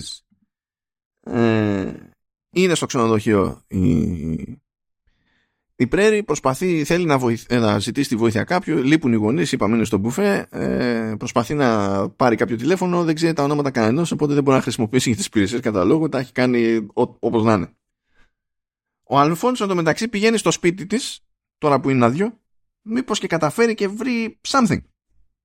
Είναι και σε μια φάση που όλα τα παιδιά προσπαθούν να βρουν αποδείξεις για πτυχές της ιστορίας που τους διηγήθηκε ε, η Πρέρη ώστε να δείξουν σε εκείνους που έχουν στην μπουκα την Πρέρη ότι δεν είναι, και, τους, και στους γονείς τους μέσα σε όλα, κυρίως φαντάζομαι, από εκεί ξεκινάει η μανούρα, ότι δεν είναι, δεν, δεν είναι απλά μια τρελή που λέει ότι να είναι. Και πηγαίνει λοιπόν εκεί μέσα σκοτάδια ο Αλφόνσος στο σπίτι της, χαζεύει, δεν βρίσκει κάτι ιδιαίτερο και πέφτει σε ένα κουτί με βιβλία. Έχει τέσσερα βιβλία αυτό το κουτί. Το πρώτο βιβλίο λέει The Oligarchs. Σαν τον πατέρα της, τον Ρώσο. Το δεύτερο είναι The Book of Angels. Έχουμε όλη τη θεωρία με τους αγγέλους. Το τρίτο βιβλίο είναι The Encyclopedia of Near Death Experiences που υποτίθεται ότι είναι αυτό με το οποίο και αυτό που έχουν βιώσει ε, όλοι αυτοί που είναι ταυτόχρονα υποτίθεται και άγγελοι και αυτό που μελετά στην ιστορία ο Χαπ. Και τέταρτο ε, βιβλίο ο Μύρου Ηλιάδα. Και τρελαίνεται ο Αλφόνσο. Τρελαίνεται διότι τα βλέπει όλα αυτά μαζί και σου λέει η τύπησα έχει πρόβλημα, έχει αντλήσει στοιχεία και έννοιες από όλα αυτά, τα έχει μπλέξει και έχει φτιάξει μια ιστορία που να εξηγεί την ύπαρξή της και τη ζωή της μέχρι τώρα ας πούμε και τα λοιπά. Έχουμε και εκεί ένα περίεργο πάνω που είναι στο σοκ πηγαίνει στο, στο μπάνιο να ρίξει λίγο νερό στη μούρη του και κοιτάζει τον εαυτό του στον καθρέφτη. Μετά τον ξανακοιτάζει και βλέπει τη φάτσα του Χόμερ. Δεν κατάλαβα τελικά τι ήθελε να γίνει εκεί πέρα, η φάση. Να πω την αλήθεια. Αλλά συνέβη αυτό. Και πάνω εκεί που πάει να φύγει, σκάει και ο τυπάς του FBI. Why? Because. Ίσα ίσα για να μας πει ε, να πει στον Αλφόνσο ότι κοίταξε να δεις αυτό που ζεις δεν είναι περίεργο αυτό το ζόρι που τραβάς διότι υπάρχει και το κόνσεπτ του έμεσου τραύματος ότι όλο αυτό που σου έχει διηγηθεί και το έχεις νιώσει όπως το έχεις νιώσει σου έχει γίνει και σε ένα βάρος και τα λοιπά και ορίστε μια αγκαλίτσα λέω ok okay, εντάξει okey dokey παίζει κάποιο είδους time jump σε αυτή τη φάση απροσδιόριστο και λέω, κάνουμε ένα πέρασμα από τον κάθε χαρακτήρα για να δούμε ότι έχει επιστρέψει σε κάποιο είδους κανονικότητα. Οπότε είναι υπερέρη στο σπίτι και χαπακώνεται, κάνει δουλίτσα στον κήπο, ξέρω εγώ, με τον πατέρα. Ο Τζέσι εξακολουθεί να είναι nerd στο σχολείο. Ο Στίβ είναι με εκείνη την κοπελίτσα, κάνει τα κουμάντα. Ο, ο Μπακ συνεχίζει εκεί πέρα πίσω στο σχολείο και μάλλον γλυκοκοιτάει ένα αγοράκι παραδίπλα. Η BBA είναι που την πληρώνει από αυτή την ιστορία γιατί σου λέει πού πήγε και μπλέξεις εσύ ως δασκάλα, γεια σου. και είναι εκεί πέρα στο σχολείο, ε, ίδια μέρα γίνονται όλα αυτά υποτίθεται και μαζεύει τα πράγματα της να φύγει. Πάει να κάνει όμως στο σπίτι μια μπανάρα η Πρέρη. Α, συγγνώμη, και ο Αλφόνσο, τέλος πάντων, συνεχίζει το πρόγραμμά του για να καταφέρει τέλος πάντων να σπουδάσει με υποτροφία κτλ. Ε, τους έχει πει υποτίθεται τη φάση με τα βιβλία. Ε, όλοι είναι σε ένα mood περίεργο για τη φάση, εντάξει. Κάνει λοιπόν μπανάρα η Πρέρη. Βλέπουμε τη μύτη που ματώνει, πετάγεται. Τρέχει στον πατέρα της και λέει τώρα ξέρω τι σημαίνει το όνειρο που βλέπω. Με ένα, και τον κοιτάζει με ένα στυλ pretty please πρέπει να τρέξω πανικόβλητη άσε με να φύγω από το σπίτι. Ok. Okay. Ο Abel τρέχει πανικόβλητη. Δεν ξέρω πώς θα πω. Τρέχει όμως πανικόβλητη. Ας πω κάτι. Εδώ πιάσανε το τα πνευμόνια που έχτιζε τόσο καιρό. ναι, ισχύει. γυρνάμε στη φάση με το σχολείο λοιπόν. Είπαμε BBA, κούτα, υπάρχοντα, φεύγει. Η, η δασκάλα εκεί πέρα. Όλοι οι υπόλοιποι Ιούχου καφετέρια. Και βλέπουμε έξω, γιατί έχει τζάμι γύρω γύρω καφετέρια, βλέπουμε έξω. Κάποιος έρχεται από έξω. Άγνωστο άτομο. Ε, δεν βλέπουμε πολύ καθαρά σε πρώτη φάση και μόλις καθαρίζει λίγο το πλάνο ε, ο τύπος έχει λίγο του φέκι ε, και λίγο αλεξίσφαιρο γυλαίκο και λέμε λίγο. ναι, είμαστε, που είμαστε Αμερική. Now it all makes sense. Είναι ξέρεις κατευθείαν. Και λες οπ τον ήπιαμε το, και ο τύπος ρίχνει μερικές προειδοποιητικές απ' έξω. Τα ακούνε τα παιδιά μέσα και απλά πανικοβάλλονται. Τώρα μπαίνουν κάτω από τραπέζια, κάτω από την άνε, ξέρω εγώ, προσπαθούν να μαγκώσουν την πόρτα για να μην μπει ο άλλος εύκολα και τέτοια. Πέφτει σύρμα γενικά στο σχολείο, ξεκινάει μια εκένωση, ε, το λέει και ο ε, Λυκιάρχης εκεί πέρα στη, στη BBA. Η BBA συνειδητοποιεί, λέει έλα πάμε να φύγουμε τι κάθεσαι ξέρω εγώ. Η BBA συνειδητοποιεί ότι κινδυνεύουν τα παιδιά που νιώθει πιο δικά της πλέον και πηγαίνει προς την καφετέρια μπαίνει ο τυπάς οπλισμένος μέσα και είναι έτοιμος να αρχίσει να δίνει πόνο. Βλέπουμε, κάνουν πλάνα, ε, ε, το σκηνοθέτης κάνει πλάνο σε κάθε ένα μέλος του group ξεχωριστά και βλέπουμε ότι όλοι είναι ταραγμένοι, όλοι είναι πανικόβλητοι. Και ο Στίβ είναι χεσμένος, ο Αλφόνσο είναι τέρμα χεσμένος. Είναι η φάση που φαίνεται πιο έξω από τα νερά τους σε σχέση με οποιαδήποτε άλλη στιγμή στη, στη σειρά. Αλλά ο Steve, που είναι και τέλος πάντων λίγο γιούχου και αψυχολόγητος, αρχίζει και ισιώνει, ανταλλάσσουν κάτι ματιές μεταξύ τους, ψιλοειρεμούν και στην ουσία πέφτει σήμα ώστε συντονισμένα να κάνουν κάτι όλοι. Και σηκώνονται οι τυπάδες όλοι και από την άλλη εκείνη έχει φτάσει και η καθηγήτρια εκεί πέρα και αρχίζουν και κάνουν ξανά και ξανά τα πέντε movements. Να σου πω κάτι. Αν ήμουνα ο οπλισμένος ψυχοπαθής δεν θα θεωρούσα αδιανόητο να σας στήσω από αυτό που ε, ε, ζούσα εκείνη τη στιγμή. Πρώτα απ' όλα θα έλεγα γιατί είστε πιο ψυχοπαθείς από μένα. Εγώ άλλα είχα υπολογίσει. Ο ερχόμενος εδώ.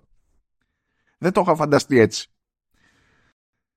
Το κάνει λοιπόν αυτό το, το κάνουν λοιπόν αυτό το πράγμα, σαστίζει ο άλλος, λέει τι συμβαίνει εδώ πέρα και ένας από τους μάγειρες εκεί στην καφετέρια του την πέφτει από πίσω ρε παιδί μου και τον ρίχνει. Καθώς τον ρίχνει, επειδή είχε το χέρι στη σκανδάλη, πατιέται η σκανδάλη, φεύγουν μερικές ξεπάρκες. Βλέπουμε ότι δεν έφαγε καμία ε, παιδί, ρε παιδί μου. Αλλά γυρίζει το πλάνο και βλέπουμε από έξω από το τζάμι ότι ήταν απ' έξω μόλις είχε φτάσει η, η πρέρη και είχε μείνει στην τελευταία κίνηση του όλου του χορευτικού τέλος πάντων αλλά είχε βρει εκείνη σφαίρα στο στήθος ε, φυσικά είναι έτοιμη να κατάρρευσει έρχεται μετά ασθενοφόρο τη, τη μαζεύουνε είναι τα παιδιά από πίσω την πιάνει εκεί πέρα ο Στίβ και λέει τέλος πάντων στον Στίβ λέει you did it don't you, don't you see I have the will διότι τέλος πάντων σε άλλη, attack, σε άλλη φάση είχε πέσει ότι ναι ωραία ξέρουμε τα movements, να έχουμε συντονιστεί συναισθηματικά Αλλά το τελευταίο στάδιο είναι ζήτημα βούλησης τέλος πάντων, α το πούμε έτσι, και της έντασής της. Και λέει, ξέρω εγώ, can't you feel it και τα λοιπά. Το πιάνει λίγο το υπονοούμενο Steve, συνειδητοποιεί ότι τώρα θα καταφέρει να ταξιδέψει σε άλλη διάσταση η, η Πρέρη. Το παίρνουν χαμπάρι, δηλαδή το λέει και στα τα παιδιά, κυνηγάνε το ασθενοφόρο, δεν πρόκειται να οδηγήσει πουθενά αυτό. Ε, και μας δείχνει μετά η σειρά ότι κάπου αλλού ανοίγει τα μάτια της η, η OA εμείς βλέπουμε τη φάτσα της μόνο και λέει Homer και τελειώνει η σεζόν. Πόρτε έτσι όπως είναι. Ναι. Πρωτίστως αισθάνομαι περήφανος τα κατάφερα. Εγώ έχω αρχίσει και σκέφτομαι μήπως πρέπει να καταργήσουμε αυτό το... αυτό με τις περιλήψεις. Παιδιά, καθίστε δείτε τις σειρές. Γενικά, όχι το way. Το way θα το... θα ήμουν πολύ προσεκτικός σε ποιον θα το πρότεινα. Ναι, να το δει. Είναι... Είναι πολύ δύσκολο να περιγράψεις το way και να μην κάνεις τον άλλον ναι, είτε να πει πω πω θέλω, ξέρεις, είτε να του ρίξει spoilers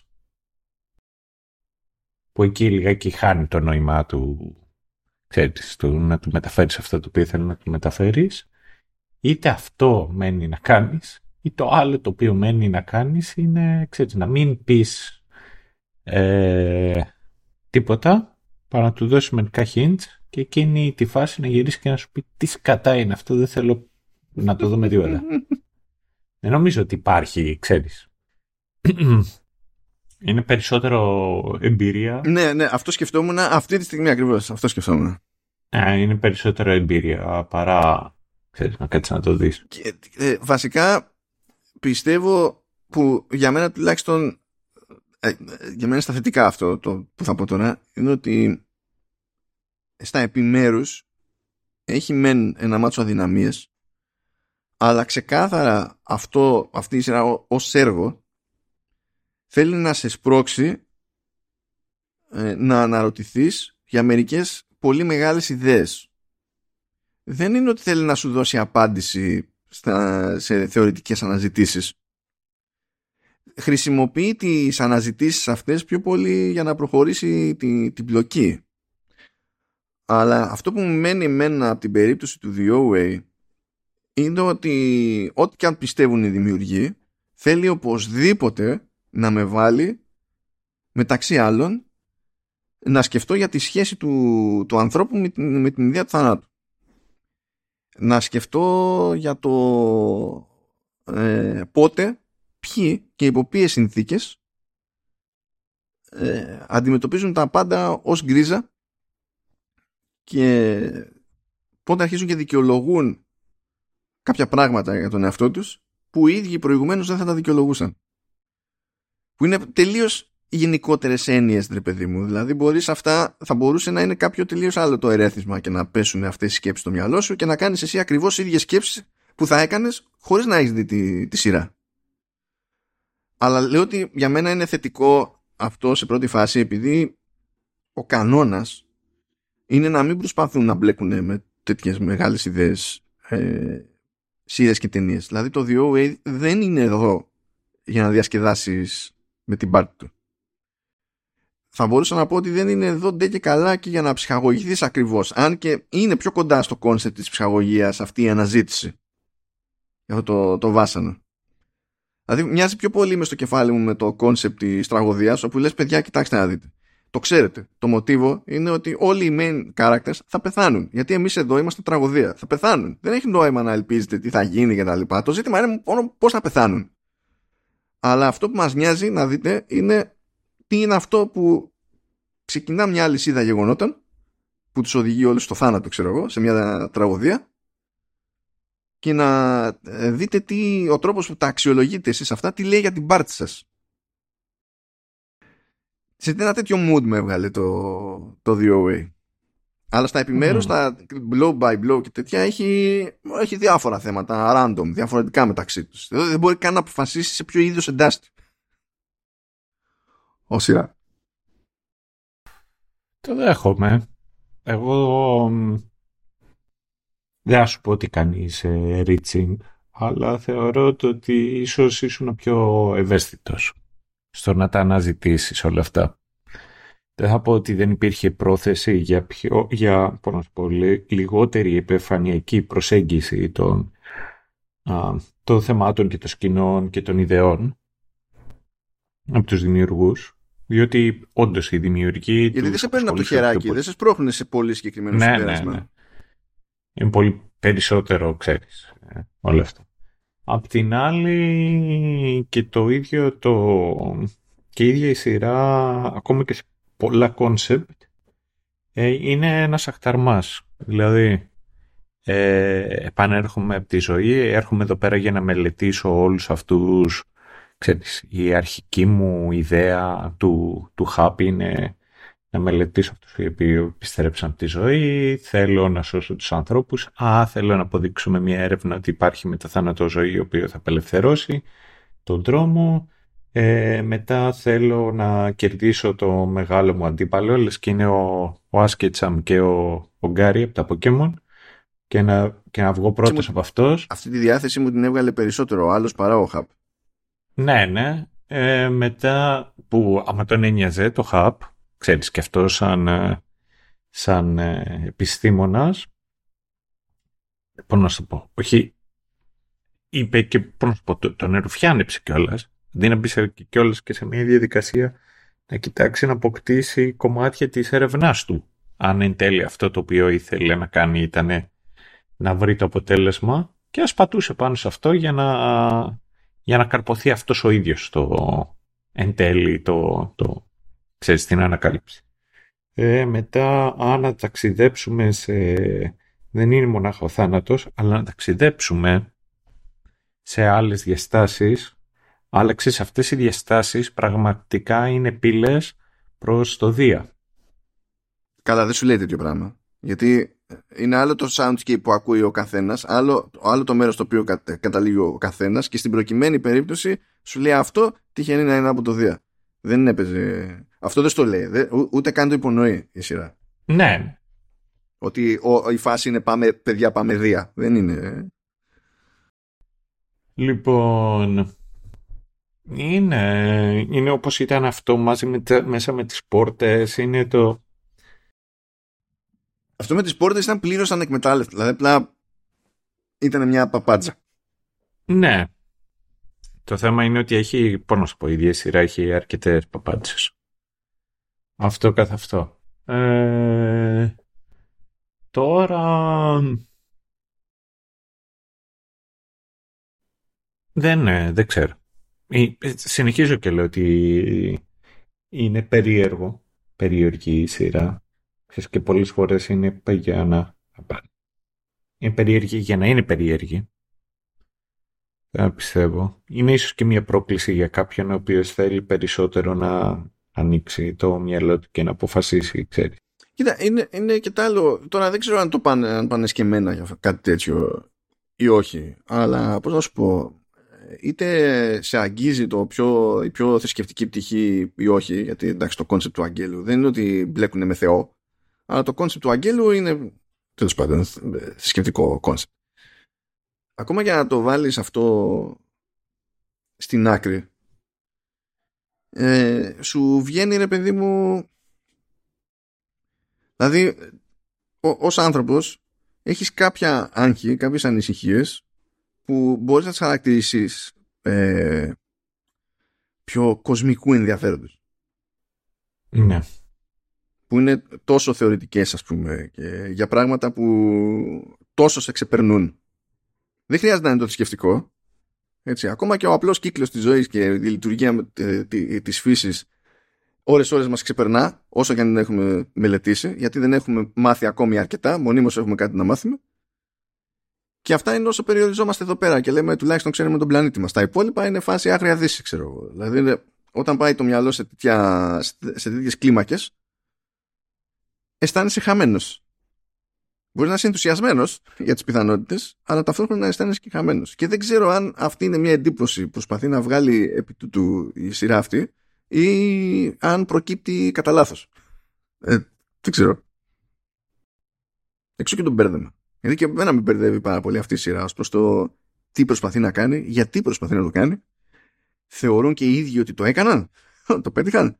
Δηλαδή είναι πολύ, πολύ χάος.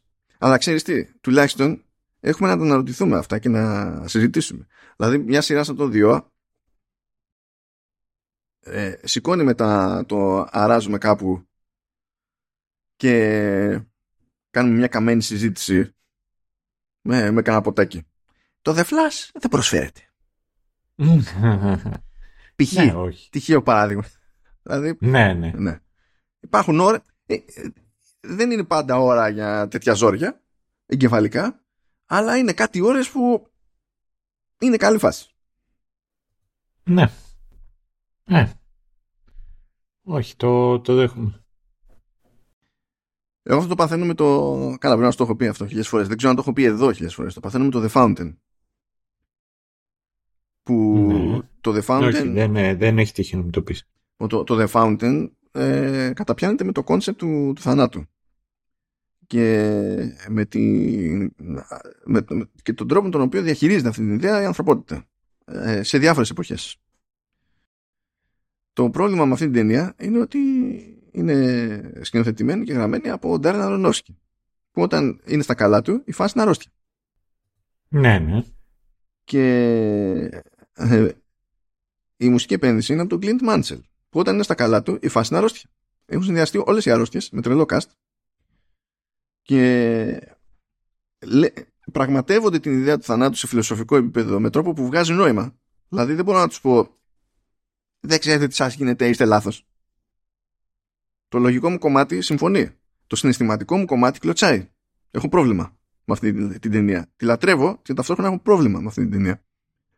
Είναι η μόνη ταινία που είδα στο σινεμά, τότε που μπορούσα να πάω στο σινεμά, και βγήκα και έβριζα. Έβριζα, random.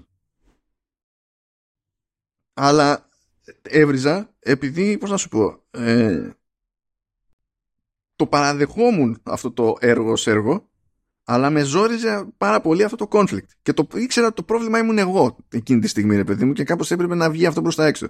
Και έχω μια πλήρως αρρωστημένη σχέση με αυτή την ταινία, σε ό,τι format και αν βγει, την αγοράζω. Και δεν τη βλέπω. Από τότε που την έχω στο σινεμά, δεν την έχω ξαναδεί. Δεν την παλεύω να τη δω. Αλλά την αγοράζω σε οποιοδήποτε ε, νέο φόρμα, σε οποιαδήποτε νέα μορφή. Ενώ δεν είναι ίδιας ποιότητας καθόλου, δηλαδή εντάξει, είναι μεγάλη απόσταση του, με το The OA, πέφτει στον ίδιο σε τέτοιο κουβά λόγω των μεγάλων ιδεών. Αλλά βέβαια απ' την άλλη το, το, το The Fountain είναι πολύ συνειδητοποιημένο ως προς το τι εξετάζει. Εξετάζει το θάνατο τελεία. Εδώ μπλέκει διάφορα. Είναι πιο δύσκολο να βρει ζύγι. Θέλω να κάνουμε μία στάση ακόμη γιατί πιστεύω είμαι πεπισμένος ότι το αξίζει στο πώς έπαιξε ο Τζίνσον Άιζαξ. Δηλαδή απλά δεν μπορώ. Ε, μου, μου άρεσε, πώς να σου πω, παρότι από ένα σημείο και έπειτα μου έκανε εντύπωση για τον ίδιο το χαρακτήρα που πώς επέλεγε να, να, να συνεχίζει να το κάνει είναι το ότι μου άρεσε ο τρόπος με τον οποίο ε, συμπεριφερόταν προς την πρέρη. Ειδικά δε, σε σύγκριση με τους υπόλοιπους φαινόταν ότι είχε ένα soft spot. Δεν ξέρω αν τυποθούσε. Ε... Υπονοείται σε κάποια φάση αλλά δεν αποσαφηνίζεται. Ναι και μου έκανε ιδιαίτερη εντύπωση στον τρόπο με τον οποίο ε, την κατεύθυνε όταν ήταν τυφλή. Δηλαδή ήταν ταυτόχρονα ε, τρυφερός, αλλά πώς την είχε το νου του, την καθοδηγούσε με μια σιγουριά συγκεκριμένη. Ήταν, ε, ο, πώς να σου πω, η προσήλωσή του στο να την καθοδηγήσει και να της περιγράψει αυτά τα οποία έκανε ήταν μου, μου τράβηξε την προσοχή. Γιατί δεν το έχω ξαναδεί άλλο. Ε, το άλλο το οποίο μου άρεσε κιόλας ήταν ο τρόπος με τον οποίο φαινόταν και πικραμένος, φαινόταν, φαινόταν στιγμές στις οποίες το έπαιρνε πάνω του, έβλεπε πράγματα που ήταν πιο εγωιστής. Ε, υπήρχαν στιγμές στις οποίες φαινόταν ότι ήταν αποφασιστικός και ότι είχε αποδεχτεί τις θυσίες οι οποίες χρειάζονται για να γίνουν ε, αυτά τα οποία πρέπει να γίνουν. Αυτό το οποίο μου έκανε εντύπωση ήταν ότι βασιζόταν πολύ περισσότερο στη λογική και με αυτόν τον τρόπο ασκούσε πίεση. Εγώ δεν ξέρω αν ε, στη θέση της Πρέρι ή του...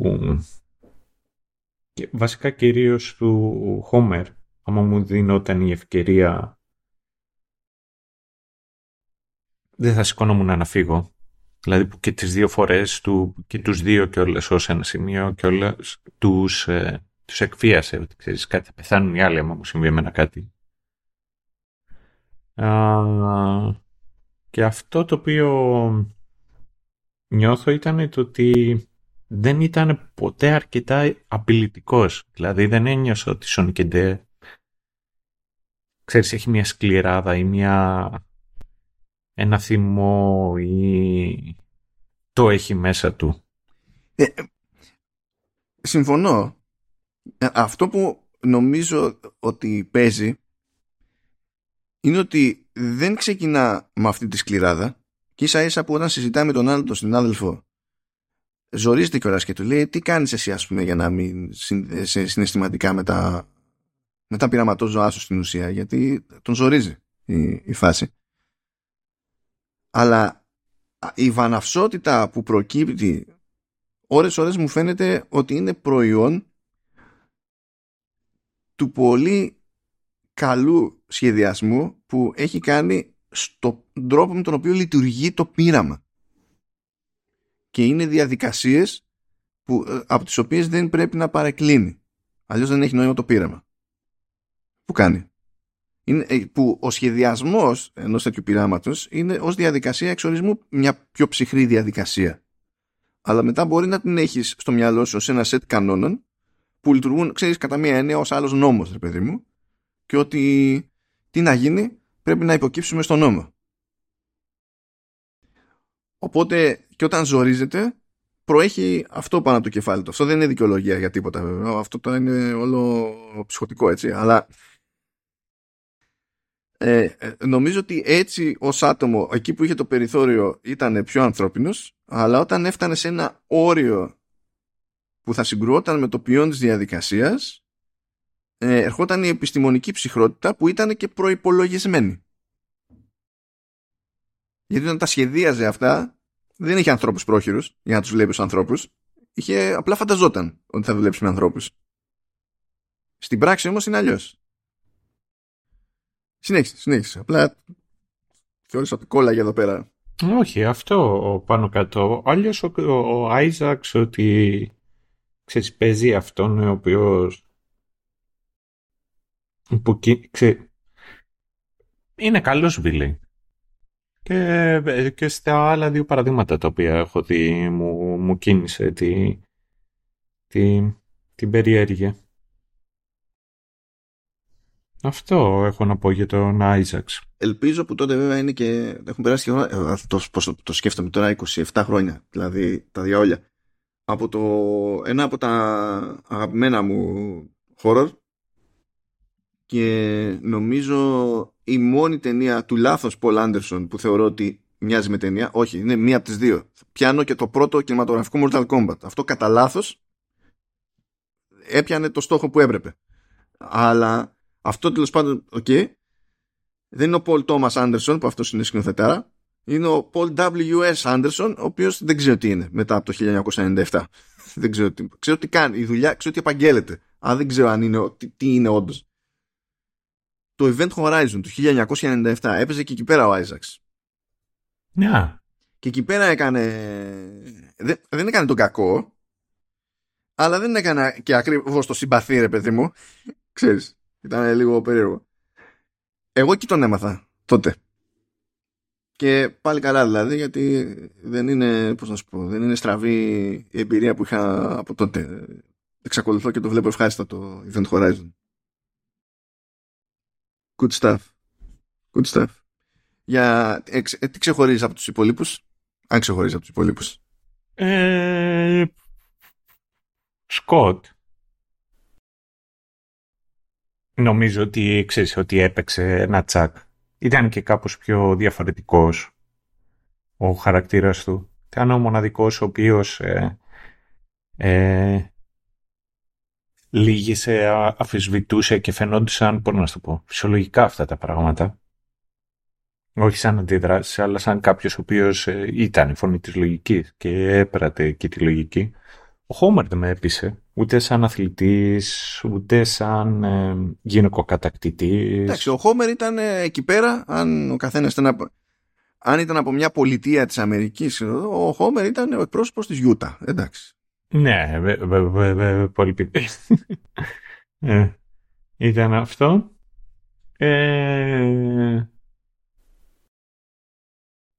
ποιος άλλος έτσι. Η, η μάνα της Πρέρι. Καλά, και αυτή, είναι, και αυτή είναι η ηθοποιός που δεν είναι ξέμπαρκη, εντάξει, ισχύει. Okay. Ναι. Αυτή και ο, εντάξει, και ο συγχωρεμένος. Ο Έιμπελ. Εμένα μου άρεσε η BBA. Αυτό το awkwardness που έβγαζε ήταν δύσκολο. Αυτή η BBA, ε, εντωμεταξύ, ο τρόπος αυτός, ξέρεις, ο τρόπος με τον οποίο μιλάει και εκφράζεται και τα λέει όλα αυτά, είναι πολύ κοντά στο, στο χαρακτήρα τον οποίο έπαιζε στο The Office. Δηλαδή αυτή η εναλλαγή του τόνου της όταν μιλάει, δεν ξέρω αν είναι το default. Ναι, άλλο να το κάνεις για κομμωδία, άλλο για αυτό. Τώρα, εντάξει. Προφανώς παίζει και το, η σκηνοθεσία εκεί πέρα ρόλο και στη κομμωδία γιατί πολλά πράγματα είναι θέμα timing.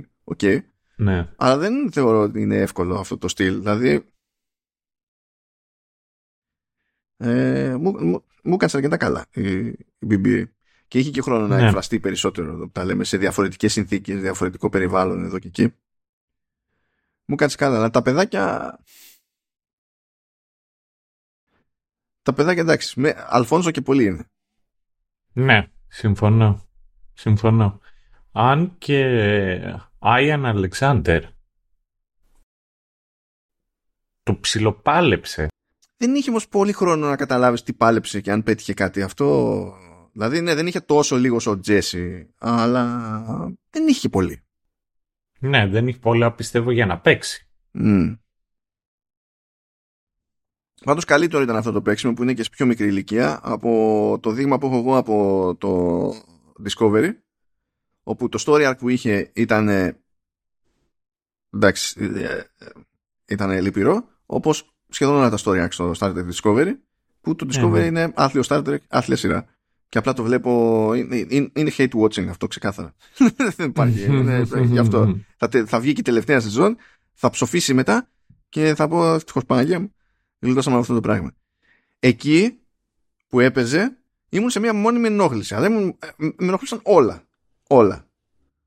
Εδώ μου έκανε καλύτερη εντύπωση γιατί τουλάχιστον δεν, είχε, δεν ήταν σε ένα περιβάλλον που ήταν τελείως άχλα, ρε παιδί μου. Σαν φάση. Οπότε εντάξει. Απλά ήθελα να δω κάτι, δηλαδή αισθάνομαι ότι εξακολουθώ και δεν έχω άποψη για το πώς την παλεύει υποκριτικά. Γενικότερα δηλαδή. Χρειάζομαι περισσότερα δείγματα, περισσότερο χρόνο, ξέρω εγώ, για να πάρω θέση. Κάτι τέτοιο.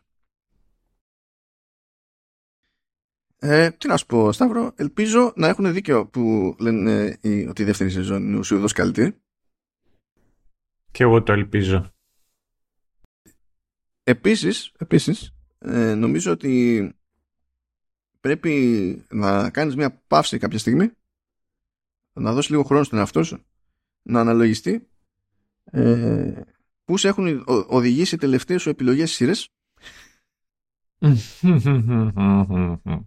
Εγώ δεν έχω πρόβλημα γιατί στην τελική, από ό,τι φαίνεται, εγώ πέρασα λίγο πιο καλά από σένα στην προκειμένη περίπτωση και γενικά ε, ε, θεωρώ ότι υπάρχει ενδιαφέρον και στο σχολιασμό ε, μιας αποτυχίας. Οπότε δεν το, δεν το παίρνω το ίδιο κατά καρδά. Ναι. Εκτός αν είναι level Resident Evil και είναι φάση έχω, έχω χαρτιά υγείας που συνεισέφεραν περισσότερα στην κοινωνία, ας πούμε. Ε, οπότε, εντάξει. Αλλά δεν δε ζορίζομαι τόσο. Αλλά επειδή εσύ ζορίζει περισσότερο όταν βγαίνει η φάση, δεν ξέρω, σκέψου το λίγο. Ναι, ισχύει. Ισχύει. Κατά πάσα πιθανότητα πρέπει να κάτσω να ασχοληθώ λιγάκι περισσότερο το τι παίζει σε αυτή την περίπτωση. Εν τω μεταξύ, δεν έχω και πολύ χρόνο και αυτό το podcast, πέρα ότι ηχογραφούμε τις περισσότερες φορές αρκετή ώρα, είναι ότι θέλει και, θέλει και προετοιμασία. Θέλει να κάτσει να το δεις. Ώρες να αφιερώσει από αυτό. Να το δεις χαίρομαι πολύ. Και που να έχεις, ε, φίλε χάδερφε, που να έχεις και τη σημειώσεις και την περίληψη. Γιατί κάθε, άμα κάθεσαι και κρατάς σημειώσεις, είναι πόσο διαρκεί κάθε επεισόδιο, καταλήγεις και θες 50% παραπάνω σε επένδυση χρόνου με τα start stop, start stop, σημειώνω, τσεκάρω κάτι κτλ. Άρα, άμα κρατάει κάτι μία ώρα, τρως μία μισή. Ξεκινάμε με αυτό και ύστερα υποτίθεται ότι πρέπει να κάνεις και ξεκαθάρισμα που παιδιά όλο αυτό που ακούτε είναι το αποτέλεσμα του ξεκαθαρίσματος. Που σε ιδανικές συνθήκες, αν και εγώ ακόμη μπορούσα να αφιερώσω περισσότερο χρόνο στο, στην προετοιμασία του showrunners, θα ήταν ακόμη πιο σφιχτά τα πράγματα, αλλά αυτό θέλει πολλαπλά περάσματα. Και δεν χωράνε. πολλαπλά περάσματα παίζει χαμούλες.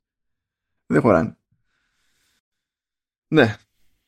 Θέλει όμως, ναι, ότι θέλει επένδυση χρόνου, θέλει. Αλλά να σου πω, Σταύρο, σκέψου θετικά. Δεν θέλει και την επένδυση χρόνου που θέλει ένα παιχνίδι πλέον, όπου ένα παιχνίδι είναι 10-15 ώρες και η default γκρίνια στην αγορά είναι αυτό είναι πολύ μικρό, δεν έχει νόημα, δεν αξίζει τα λεφτά του. Άρα όλοι προσπαθούν να είναι από 30-40 και πάνω και φτύνει αίμα κάθε φορά. Και άμα, και άμα εκεί είναι λίγο off, όπως σου έκατσε τώρα το The Way και ζορίζεσαι, και πρέπει να ζορίζεσαι για 40, 50, 60 ώρες,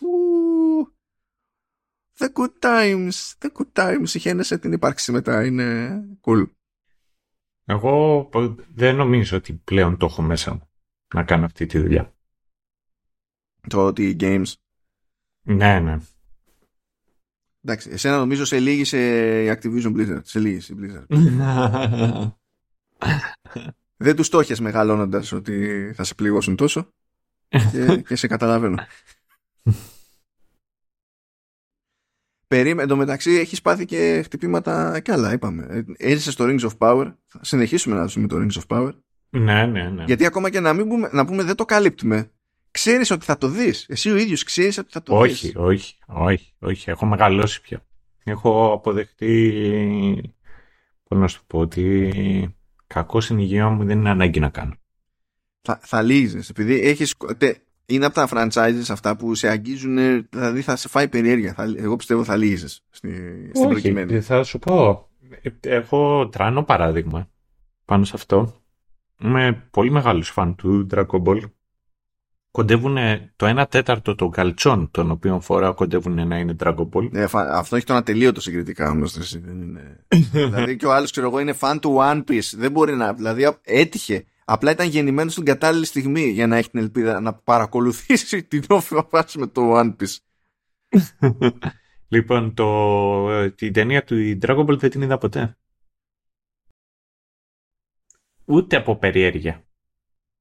Ναι, δεν συνδεόταν και με το υπόλοιπο η αλήθεια είναι, οπότε ήταν πιο εύκολο να την, να την αγνοήσεις. Το Rings of Power δεν πηγαίνει και σου λέει ε, συνδέομαι άμεσα με τις ταινίες, αλλά δεν υπονοεί ότι είναι και αποκομμένο πιάνει άλλο κομμάτι της ιστορίας. Τέλος πάντων, ένα παράδειγμα ήταν τώρα η φάση με το, ναι, ναι. Με το Rings of Power. Απλά επειδή ήταν πιο κράχτης, ας το πούμε έτσι.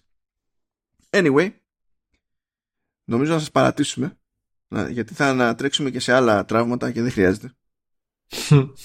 Όταν ξεκινάμε, αυτή είναι η, η κατάληξη. Θα δούμε τι θα καλύψουμε στο, στο επόμενο γιατί έχουμε ένα κενό επίσης, δηλαδή δεν υπάρχει κάτι super duper προφανές λέμε τη δεδομένη στιγμή. Το πρόγραμμα του Μαρτίου μάλλον είναι αποφασισμένο, ο μισός Απρίλιος μάλλον είναι κλεισμένος. Οπότε τώρα είμαστε σε φάση ακόμα που we're winging it, κάπως έτσι. Αυτά από μας δεν ξέρω σε τι σκέψη θα μπείτε με το 2 way. Καλή τύχη ναι. να σας βγάλουν εκεί πέρα. Either way. και θα τα πούμε παιδιά χαιρέτα τα πλήθη Σταύρο τα λέμε